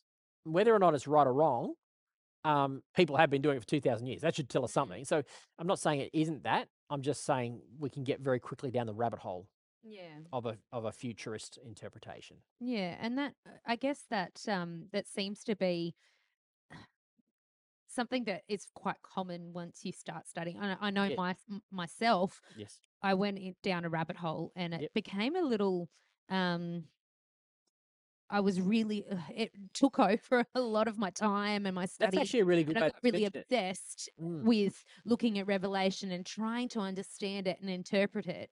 And you know, it, Yeah. I had to put it down. I haven't actually Gone picked there. up, uh, Okay. gone well, gone back there in depth anyway since. So I don't want to say that that's not the case. I, I also I went to Bible college and I learned about a futurist interpretation and the traditional Left Behind books, which sold you know tens of millions of copies, one of the best selling, biggest selling Christian fiction series of all time. I loved it. I, I still enjoy reading Left Behind, even though I probably left behind, left behind. Yeah. So or left left behind behind is probably the way to put it. I don't I necessarily hold. stopped at like uh, book number six. Oh, you're halfway there. Yeah. Yeah, so you know, oh, okay. it's good, it's good fiction, and, and it is. I always say, I think these days I say I left, left, left behind, behind. Uh, I Mm. don't necessarily hold to that theology anymore, there, there, but I did for many years, and there is good evidence for it in Scripture. I just don't think it's prevailing, and I think it can potentially be um, a rabbit hole. But um, but I may be wrong. I might find that in the time I was right in the past, and I'm not now. Um, so that's kind of like that futurist interpretation, whether it's Revelation or this Daniel seven we'll get to in a minute, which is a big part of of that. Um, Mm. All these visions are a big part of that whole theology, that that theological view of the futurist interpretation. Yeah. Um, and there is some truth in that, but I think what you said it became obsessive. I think what happens is we become we want to order the world. Mm. So we need to feel like we're in control. And if we can explain the bad things in this world, Mm. then we feel like we have a, a degree of control back. Yeah. Well, that's what these guys were feeling. They were out of control. They were in exile. They were being ruled by an oppressive foreign power. They felt out of control if anyone ever did. Mm. And I think the purpose of the message of these prophecies is not so that they can map out a timeline, it's that they can know that it, those kingdoms that are coming are actually out of their control, but they're not out of the control of their God. And their God has control. Yeah. And so you don't need to worry about trying to figure it all out. It's going to be okay because I hold the one who holds the kingdoms of this world. And I think that's the encouragement that God wants them to have. So that's the the futurist mentality. Another one I've got here is the preterist interpretation. This view sees the vision as a prophecy that was fulfilled in the past, specifically during the first century AD. So um, there's prophecies in this period of time that have to do with the fall of Jerusalem in seven following Jesus' time. So they link it kind of to the period of the intertestamental period, the time between the Old Testament and the New Testament. They link it in there. Um, there was a guy called Antiochus, a Seleucid king, Seleucid king, um, who um, sacrificed a pig on the altar, and it triggered a revolt because that was the last thing you do to a Jew is come into a Jewish temple and sacrifice a pig on the altar. It was like the ultimate blasphemy, and that that triggered a um, a revolt by the Maccabees. Um, it actually led to a period of independence, Jewish independence from foreign rule for about 120, I think, years. Um, before they were obviously defeated by the Romans, taken over by the Romans, but they actually had a period of independence because of this horrible abomination Mm. that they spoke about. Um, and then there's the last view is a symbolic interpretation, which kind of just doesn't want to attach it to any dates or times or events at all. Just go, oh, it's just all symbolic. I don't. I'm not comfortable with purely a symbolic interpretation of this because it seems to me that Angel Gabriel specifically links in Daniel six, where are we are, Mm. Daniel, where we are, Seven, eight, Daniel nine. seven, eight, nine. So Daniel, in these, he distinctly links it to certain kingdoms, the Medes and the Persians and the Greeks and all that. So I think that ha- it's more than symbolic, Mhm. but I think that it's good to still hold a symbolic component because what that otherwise, if it's just the Medes and it's just the Persians and there's just the Greeks, it go we can easily go. It's got nothing to do with us. Mhm. And yet, remember, the Greeks and the Persians and the Medes, they're symbolic of the worst of humanity, hum- humans left to their own rule. Well, we're living in a day when humans are left to their own rule. Yeah. And so the social problems that occur when a society says, I don't need God in my world, I'll have the kingdom's values, but I don't want the king with it, Mm. that creates a mess. So I think we should hold to it. We should see the symbolism in this and it should speak to us in the modern day. Mhm. So I would say I'm a kind of like a bit more of eclectic. I'll, I'll take a bit of everything Well, of all of these views. That's what I said before, isn't it? Is it possible that it could be all, I, all of these? I think it is. I think, yeah, these. I think we can sort of take them all to heart. you yeah. know, there's parts of it that are literal, um, like the the years and the numbers and all that sort of thing, and then there's parts that are symbolic Yep. to us. Yep. But not symbolic to them. No. They were living in. they were living in it. Yep. They were under oppression. Yep. Um, so it made sense to everything, uh, to everyone, to and them, it should yeah. to them. Yep. I think so. Um, so this, which I guess uh, you've kind of answered my next question, really, which was, if that's the case, why is it important that we read these passages? Yeah, I think Because the- they really are, they really do apply to them, but but they're written for us. they're written for us. Yes. Yeah. Because this is a picture of humanity.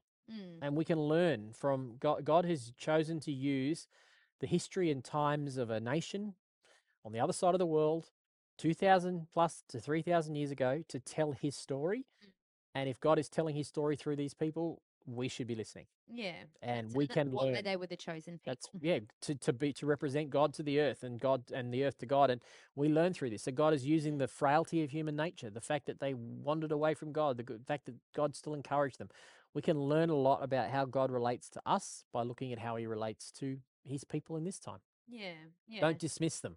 Just don't don't end up in a rabbit hole. Don't be afraid of them, but see that there's an overarching encouragement that's supposed to come, which should encourage us because let's face it, we face some beasts in our world, you know. Mm. uh, so it should be an encouragement to us as well. Yeah, that's that's really good. I think um, when I first was started my study of these chapters for for preparing for this podcast, I kind of looked at it all. I went, "Where do I start? This could this could take hours." We could end up way down a rabbit you know, we're you know Yeah. we've already gone way over time Yeah. um, of what we're meant to do, but it's you know this could take a long time. Oh, look, entire people have built their Christian career out of trying to interpret Daniel 9, for instance, when we get there. And they're getting very, very dogmatic about it and very, very hard and fast. Um, and, you know, so, the, you know, they, there's people write their theses and they do their PhDs on this stuff. So there's not saying don't do it. I'm just saying for most of us, that's no, not where we're going to live. Yeah, and I think that's why we landed on for this podcast and this conversation that we would that we would highlight God's love Yes. for us Yes. and Jesus in this. Yes. And why why we're reading it is because it all points to Jesus. It all points to him and, and his Yeah. provision, his protection, and that he holds the he holds the kingdoms of this world in his hand, and he will his in the end. And Daniel's visions are all about that. Whether it's Daniel 4's vision, Daniel seven, Daniel eight, Daniel nine, the prevailing message is in different ways, of different kinds of weird visions. The end result is the kingdom of heaven prevails over all the kingdoms of this earth. yeah. That's the good. prevailing message. Yeah, yeah. So um if you were expecting us to go line by line No. and explain and, might and decipher when we get to when we get to Daniel nine in a moment, I might just spend a bit of time on Daniel nine. We'll uh, when we get there, just to uh, show you some of. I think it's probably worth, without going down a rabbit hole, it's probably worth spending a bit of time just showing you how to how how maybe how it has been interpreted in in some sense. Is there anything in Daniel eight that you wanted to ask while we move into that? Uh, well, I kind of already You have did. covered it? Yeah, Okay. yeah, we kind of already covered it. Alright. Um, we've we we did have a well, we actually had a bit of a discussion before we started recording, and we wished we'd pressed record Yes, because yeah. we're talking, and Yeah. we've kind of just wrapped it Yeah. up all in in this. So that's that's been um certainly insightful and Yeah. encouraging, and I hope it's been Yeah. encouraging to our listeners as well. Well, let me let me go to Daniel nine then.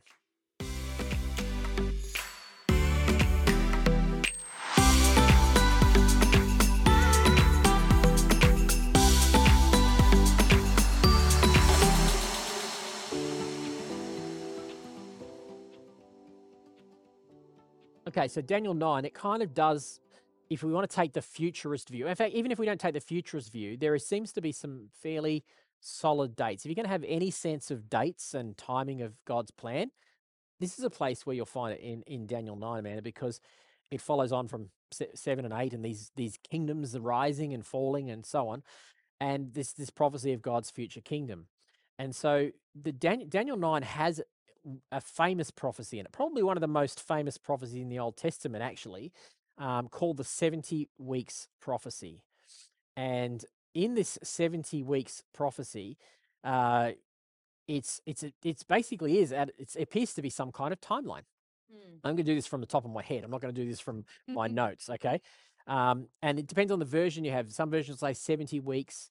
Uh, the NLT in front of me here says 70 sets of seven. And Mm. Most scholars believe that a week here is not a week of seven days, it's a week of seven years. Mhm, So 70 periods of seven years. Well, 70 times seven is 490. mhm. And so the view, which does make a lot of sense to me, um, even even though I'm not a futurist in that same sense anymore, I still have to wrestle with the logic of this. In essence, it says that there is full. It says uh, Gabriel comes to to Daniel and says, "Hey Dan, there are seventy sets of seven years accrued for you and your people and the the city of Jerusalem, basically." Because remember, he's in exile. It seems like he's away from God's plan, and God's going, I'm not finished with Jerusalem, I'm not finished with God's people yet. 70 sets of seven. And so he says, uh, let me just get a verse so I get it right. Verse 24 of Daniel 9 says, A period of 70 sets of seven has been declared for your people, your holy city. And in the end, this is what's going to happen finish rebellion, turn people back to God, put an end to their sin, atone for guilt, and bring in everlasting righteousness. Confirm prophetic vision and anoint the most holy place. That all sounds pretty cool. Like to people who've got the opposite of all of those, Mm. it's a promise saying there's going to come a time when all those things are going to be all those wrongs are going to be righted.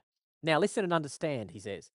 Seven sets of seven and 62 sets of seven will pass from the time the command is given to rebuild Jerusalem until the ruler, the Mashiach, the anointed one comes. 62 lots of seven happens to be 480, sorry, 69 lots of seven. Seven and 62 makes 69 happens to be 483 years.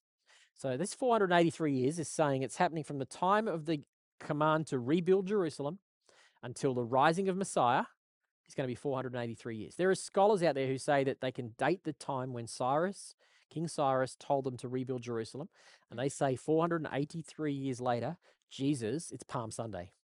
Jesus That's walks in. pretty cool. If that's if that's the way it is, it's the way I was raised. It is pretty cool. It, it's a well, it's amazing. Uh, well, my one of my questions was this 483 years or approximately 490 years. It's a very similar number to the the silent years. Yep. Is there any sort of connection there? It, it, it could be, there could be a link actually to the silent years. Um, Which was approximately 400. oh, 400 ish years, yeah, thereabouts. Um, so, What those that don't know, the silent years is what we call the, the intertestamental period. It's the time between Malachi, which is probably the last book written in the Mhm. Old Testament, and the coming of Jesus. There's a period there where we don't have any prophetic writings. They call it the silent years because there's no voice from prophets. That's uh, you don't have any prophets speaking. There's no recorded evidence of prophets speaking, and so they they came to call it the silent years. It was silent and there was no prophets. It was certainly not silent historically. In fact, it was incredibly tumultuous. Yeah. All this Daniel stuff, kingdoms rising. Yeah. This is There was the Medes and the right? Persians and, Yeah. and the Greeks and then the Seleucids and the Ptolemies and then the Romans and it's like a Mm. massive tumultuous time in this 400 year period. So a lot happens in this period of time, even though God's voice is silent. And I actually have a feeling that God was working in the world to prepare the world for the Messiah. Because there's a lot of things that happen in that time that wouldn't, Jesus, simple one, is had the Roman Empire not come to power, Mhm. and instituted their Roman roads and brought unity across an empire that made travel safe, Mm. relatively safe, that made it easy to cross borders because it was all part of the same empire. 400 years before, had a bunch of dudes decided to go and try and preach about the Messiah, they would not have got very far. Mm. 400 years later, we have a Roman Empire, for all its faults, not perfect, but enabled travel. So the, the word was able to get forward and, and go into all the world. Yeah. So God was using a silent time to promote a time when the gospel. So that at the time, it says in uh, Our he- God all works all things for all good, things. In fact, it says in Hebrews, I think it is, at just the right time, God sent His Son. It was just the right time because 400 years before wasn't just the right time. Mm. So maybe that's part of this silent years, and God, in, in His way, has set aside this this pattern of sevens Yeah. um, in time for that. I don't know if it's totally linked, but there's definitely this. They they happen to overlap at least. yeah. Well, so, yeah. Very close. Seems time. very close time, yeah. Yeah. And what's noticeable about this prophecy is that you have this period, the rising of the presenting of the Messiah, Mhm. and that seems to be Palm Sunday. Jesus presents himself as the anointed king. Verse 26 says, After this period of 62 sets of seven, the anointed one will be killed, appearing to accomplish nothing, and a ruler will arise whose armies will destroy the city and the temple. Well, that seems to be pretty much a picture of Jesus. Killed afterwards, cut off, other versions say. At the end of the 69th week, cut off. and no one to defend And him. no one to defend. There's all this stuff, right? Yeah. Wow. And there's another ruler arising who will now destroy the city and the temple. Well, that did happen. 30 Mm. years after Jesus, thereabouts, 40 years after Jesus in 70 AD, the temple was destroyed, Mhm. Jerusalem was sacked, and the Romans did do that. So there seems to be a sense. But how many original sets of seven were there? 70. We've only talked about 69 of them so far. So the futurist view says there's still a set of seven years which is yet to be fulfilled. The 70th year hasn't, the 70th week hasn't yet started. And this is where This is where the whole great tribulation, Yeah. times left behind theology comes in, and the Antichrist will come because it actually goes on and says, he now he talks in verse 27 about the 70th week. It says, The ruler will make a treaty with the people for a period of one set of seven, one seven year treaty. But after half of that time, three and a half years, he'll put an end to sacrifices and offerings. And as a climax to all his terrible deeds, he will uh, set up a sacrilegious object that causes desecration. Okay, so Mhm. this is interesting because Jesus refers to this. So a, a purely past view says, oh, this was Antiochus Epiphanes who did this in about 180 BC. Mm. But Jesus, talking about future events, he also says something about it in, I think it's probably Luke 20 something, uh, where, it, the, where he talks about, he says, when you see the abomination that causes desolation, quoting here, when you see the sacrilegious object, don't go inside, don't get your coat, head for the hills. So Jesus seems to be indicating a future event that will happen to the temple. And the question is is that event the sacking of the temple Mm. by Emperor Titus in 70 AD, or is it something yet to happen in the future Mm. by the Antichrist? Mm-hmm. I reckon it could be all of them. Could be both. It could be both. It could even, I, I think the way we read the read Testament, Mm. this is a good thing about prophecy. We tend to read it very chronologically. And this does seem to be quite chronologically, but the Jews they tended to think cyclically, not chronologically. So they would often think about patterns repeating themselves Yeah. all the way through. So something would happen in one timeline, in one point in time, but it, that pattern would re- be repeated in another timeline. Mm. So I think if you view it that way, um, it can be a healthy way to look at scripture. Well, you're right when you say that, I think, because every story in the Bible we can read and get something out of it for us at this time, Yep. right now. Yep, that's it. You can we can read a passage and understand it and and then in three years' time I can read the next and Good. yeah, it, Yep. Uh, do you get where I'm going I with this? totally do. Like so That's a healthy way to read the Bible. that's the whole point of reading the Bible and reading it again. We don't just read it like a novel and put it down and go, okay, I've read that. Yep. We we have it written on our heart. It's written, it's transferred into our heart, Yeah, and, and- therefore it comes to life in us and speaks to us in different ways at different times Yeah. for different purposes. And I think on, like like what we said before, there's no way that any man could have written the word of God. No. It was written, it was spirit breathed. Yep. So we have to realize that when he says something here, he can mean it in many different He yes. ways. Yes. Um Healthy. he's God doesn't live in our timeline. He has he's above all of that, right? I agree. Yep. Amen. Amen. Good way to look at it. All right, we're nearly there. Nearly there. Acts, Acts one. 1.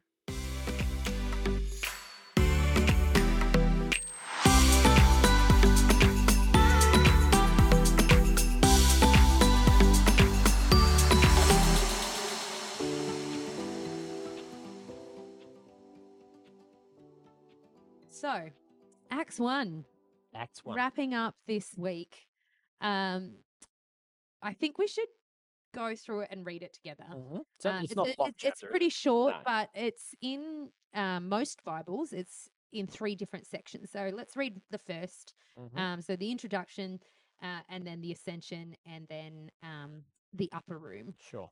Um, okay, so first, the first account I made, Theophilus, hmm was a continuous report about all the things that Jesus began to do and to teach until the day when he ascended to heaven, after he had had by the Holy Spirit given instruction to the apostles, special messengers whom he had chosen. To these men, he men, can we pause there? To these men, it's in brackets, men. To these, he also showed himself alive. Should it be women as well? To these men, he showed himself alive. Is that what it says? Yeah, in the amplified version, should it be women because we know that he first showed to women, or yes, it mean he men? did. I think the context is he's talking specifically about those apostles. Yeah, right. Okay. So Cool. who happened to be men. Yeah, right. Um, but yes, we know he appeared to women. mm, He appeared to over 500 at one time, which clearly had women in among it. So, yeah, and the first ones were women. yeah. Um, I think that just jumped out at me because yeah. we said that the first. Yeah, the first saying were women. before the first. Um, yeah, you're reading from the Amplified. I think in its Yeah. context here, it's Luke is specifically talking about appearing to the apostles, yeah, cool. Okay. which were men. But yeah, yeah, in cool. this Anyway, context, they were. Yeah, awesome. not Um, all apostles. There were apostles later on that were women, but for all this- feminists listening. yeah. No, well, got- uh, there are definitely apostles in. There are definitely reference to apostles in the New Testament uh, in Romans 16 who are women, but Yeah. this one, Yeah, this think at this particular stage they're men. Yeah, and it could be. I think we've talked about this before in church that men means like human yeah. humans Yeah. sometimes. Um, but, but, I think in this context, this he's talking about his 12 apostles, or Yeah. 11, because Judas is dead. yeah. Um, okay, cool. So to these, uh, to these, he also showed himself alive after his suffering in Gethsemane and on the cross by a series of many infallible proofs and unquestionable demonstrations, appearing to them over a period of forty days. Is that forty days? Yep. Um, reference and talking to them about the things concerning the kingdom of God. While being together and eating with them, he commanded them not to leave Jerusalem, but to wait for what the Father had promised, of which he said, You have heard me speak. For John baptized with water, but you will be baptized and empowered and united with the Holy Spirit not long from now. So when they had come together, they asked him repeatedly, Lord, are you at this time re-establishing the kingdom and restoring it to Israel? He said to them, It is not for you to know the times or epochs which the Father has fixed by his own authority. But you will receive power and ability when the Holy Spirit comes upon you, and you will be my witnesses to tell people about me both in Jerusalem and in all Judea and Samaria and or Samaria, um, tomato, tomato, and even to the ends of the earth. Yep. Okay, so I mean, we could again, we could spend a lot of time on this part, but let's just. I think we should just pick out um, the the important parts about the Holy Spirit here. Mhm. Um, and the Lord, are you at this time reestablishing the kingdom and restoring it to Israel? They're still stuck on this. They're still stuck on this. Yeah. yeah. We're dealing with two questions the Holy Spirit. Yeah, so the- let's, yeah, let's okay. out, let's highlight the Holy Spirit parts in this. Mhm. Um, he's already talking about the Holy Spirit, even though he hasn't, uh, they haven't actually had that baptism of fire Yep. experience just yet. Um, and also the, I guess we could touch on the baptism part, but we're we've established that we're going to talk more about that Yep. um, in a couple of episodes. Uh, but yes, and then the second question would be, uh, why are they still stuck on Okay. this? Sure. When is this again a chronological thing, or is this because they really need that encouragement? That does that make sense? What I'm Yep. saying? So which so can you give me a give can you phrase up question one in a way that make that I can get my head around? I can get I think I can get question two. I just can't quite get what you want to ask me about question one. Holy. Uh, okay, so there's so many questions. I guess it's just trying to wrap it all up in one. Um, time wise, when is this happening? And is he explaining it after the baptism baptism of the Holy Spirit later? Is that why he makes so many references to the Holy Spirit? Um, or do they have a solid understanding of what what is No, I don't think they don't, do don't they? think they do. I, I think they probably have some kind of embryonic understanding of Mm. that there's something they're awaiting. Mm-hmm. Uh, Jesus has made it clear you're not ready to go yet. Um, once when he was eating, don't leave Jerusalem Mm-hmm. until you receive the promise of the Father that I told you about. So he has told them about it, but I, I don't know if they even know what to expect. Yeah, right. I suspect that what's happening is they don't know what to expect, suspect, but Jesus says you'll know when you know. yeah, you know? Yeah. I think that's the point. That there's something going to happen that's going to be so tangible to them. Mm. What what I tend to find most intriguing out of this passage is that they they're talking with the resurrected Jesus. If ever there was a reason to go, come on, I'm ready to go and tell everybody. It's Mhm. the fact that I'm having a meal with the resurrected Jesus. Yes, Right. And Jesus seems to be saying even that isn't enough. Yeah. You need the spirit on the inside of you. Yeah. Yeah. Um, ahead, uh, you know, your testimony. You can go and convince people that you've seen it, still not going to believe it, or whatever, or maybe Mm. you're going to doubt it yourself. But if you get the spirit on the inside of you, it'll be very different. Mhm. So this is happening at some stage in that 40 days. Mm-hmm. Um, we don't know exactly when. You just know it was once when he was eating with them, sometime in that stage. It could have Yeah. been. Let's assume. Let's assume it's pretty much right before he goes back to heaven. He's going, Mhm. don't go anywhere. So it's at least ten days. Let's put it that way. It's at least ten days, if Yeah. not more, somewhere between fifty days and ten days after the uh, before the before the Holy Spirit, before Pentecost Sunday. So it's in this okay. period of time that we find ourselves in now. Actually, It's Yeah. Right. Pentecost. This this Pente- this Holy Spirit period Yeah. somewhere in this period of time we find ourselves that's where they're at in Okay. waiting Yeah. and they're witnessing jesus they're having the meals with him we've been talking about it and he's saying to them you need the holy spirit Yeah. wait in jerusalem So I guess that's important because if they he hadn't preempted that, he probably they probably wouldn't have really understood what was happening, even more so later on. no and i, I suspect that they probably thought as the story goes on hey which kind of segues into question two Mm, is this the time yeah? I reckon, imagine if these disciples still think that this is about a military kingdom. This is still about Jesus coming and restoring peace through overthrowing the Romans and kicking them out. Yeah. which seems to be what they still get. And I don't blame them for that. It's easy to mock them for Mm. that, but No, they've lived under not. Roman oppression for a long time, Yeah. and they've had all these prophecies about being the head and not the tail, and being above and not beneath, and that God would establish His peace through the through the kingdom Yeah. of Israel. Yeah. And so they're assuming that's going to happen. Yeah. And I wonder if they had been sent out with that attitude, I suspect it would have been very different kind of gospel message. It would have yeah. been, hey, good news, we're out, we're, let's start a rebellion against the Romans. Yeah, well, they're still they're still under the oppression of the Romans. They're still under E- the even oppression of the so, they've been in hiding, right? Yes, yeah, that's right. They're that's right. all hiding out because Yeah, they are known as Jesus's followers. Yep. Jesus's body is missing. Yep. They're you know they're all they're freaking wanted, out, right? wanted men to some degree. Yeah, They're wanted men. yeah, exactly. so they know that they're still under this oppression, and all of a sudden they see this resurrected Jesus. Yeah, So I guess it makes sense that they were asking that question because he, they, sorry, they are seeing this resurrected body. Like, I mean, imagine if we saw a resurrected Yeah, body now, yeah. right? We would think, wow, this is amazing. This must, this guy must be invincible. yeah. It makes sense that the invincible would be the one to kick, kick the out the Romans. butts, right? Yes, exactly. Kick out the Romans. Exactly. So Yep. it makes sense that they would ask that. Um, but uh, yeah, it's not. And Jesus says, hey, it's nothing to do with that. Mm, You're actually missing the point, gents. It's not about that. yeah. It's actually different. He actually, you know, are you going to restore the kingdom now? hmm And he replies, that's up to the Father. It's the Father alone's authority Mm, uh, that they would know. You will receive power when the Holy Spirit comes on you, mhm. and you will be my witnesses, telling people about me everywhere. So he's basically saying, get on with the job. Yep. Wait for the Holy Spirit, get the Holy Spirit, and get on with the job of telling people the good news. That's pretty much how we sum up Acts 1, actually. Yeah. That's the point of it. You got one more bit you wanted to read?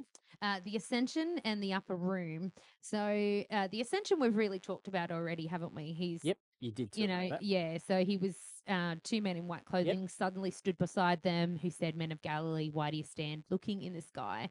Um, this same Jesus who has taken has been taken from you into heaven will return in just the same way as you've watched him go into heaven. Which is pretty cool. We're already talking about you know future events. yep. Um, but I guess we don't really need to talk more about that. It's more the upper room. So then the disciples returned to Jerusalem from the mount called Oli- Olivet. Olive, Olives, Olive- Mount of Olives, yep. Yeah, Olive Grove. Which is uh, literally just on the other side of the mountain. It's, it's yeah, really. yeah, which is near Jerusalem, only a Sabbath day journey less than one mile away. Yep. When they had entered the city, they went upstairs to the upper room where they were staying indefinitely. That is Peter and John, his bro- and his brother James, and Andrew, Philip, Thomas, Bartholomew or Nathaniel, and Matthew, James the son of Alphaeus. hmm Alphaeus. Yep, um, and Simon the Zealot. Um, I won't tell you what um, Kenny and I thought zealot might mean. Um, it sounds. Don't you reckon it sounds like you know Simon the? It's like saying Simon the. The not very nice person, but I mean, when you look at the meaning of what a zealot is, it's you know, it, it doesn't really say that, but just the way it says you know, Ze- the Zealots were a political part. They were a political terrorist group. is what it. they were. yeah, They- these were the guys who were trying to run the Romans out of town, yeah, doing like guerrilla terrorism. Mm, so it's just interesting the way it's yeah, it Yeah. describes him. Anyway, Yeah. sorry, I'll keep going. And Judas, Thaddaeus, and the son of James. All these, with one mind and one purpose, were continually devoting themselves to prayer, waiting together along with the women and the Mary and Mary, the mother of Jesus, and with his brothers. Now, on one of these days, Peter stood up among the brothers and sisters. A gathering of about 120 believers was there, and he said, Brothers and sisters, it was necessary that the scripture be fulfilled, which the Holy Spirit, there's that Holy Spirit Mhm. reference again, foretold by the lips of David, king of Israel, about Judas Iscariot, who acted as guide to those who arrested Jesus. For he, Judas, was counted among us and received his share by divine allotment in this ministry. Sounds like he's having a go. Like he, he, He's having a go at Judas. You know, He's, yeah. he's pretty heavy on. He's pretty down on Judas. Yeah, Yeah. so now Judas Iscariot acquired a piece of land indirectly with the money paid him as a reward for his treachery, and falling headlong, his body burst open in the middle. Spilling his intestines. Oh, don't you love the Bible for being uh, full of I love it. I love it. It's it's great. It's the um, it's the the John Wick of the New Testament? I love that. And all his intestines poured out. The people in Jerusalem learned about this, so in their own dialect, Ara- Aramaic, Akeldama. They called the piece of land Hakeldama, that is, field of blood. For in the gosh, For in the book of Psalms it is written, Let this place of residence become desolate, and let there be no one to live in it. And again, let another take his position as overseer. Um, so, last part. So, of the men who have accompanied us during all the time that the Lord Jesus spent with us, beginning with the baptism by John at the outset of Jesus' ministry until the day when he was taken up from us, one of these men must become a witness with us to testify of his resurrection. And they put forward two men Joseph, the one called Barsabas, who was surnamed Just, Justus, Mhm. and Matthias.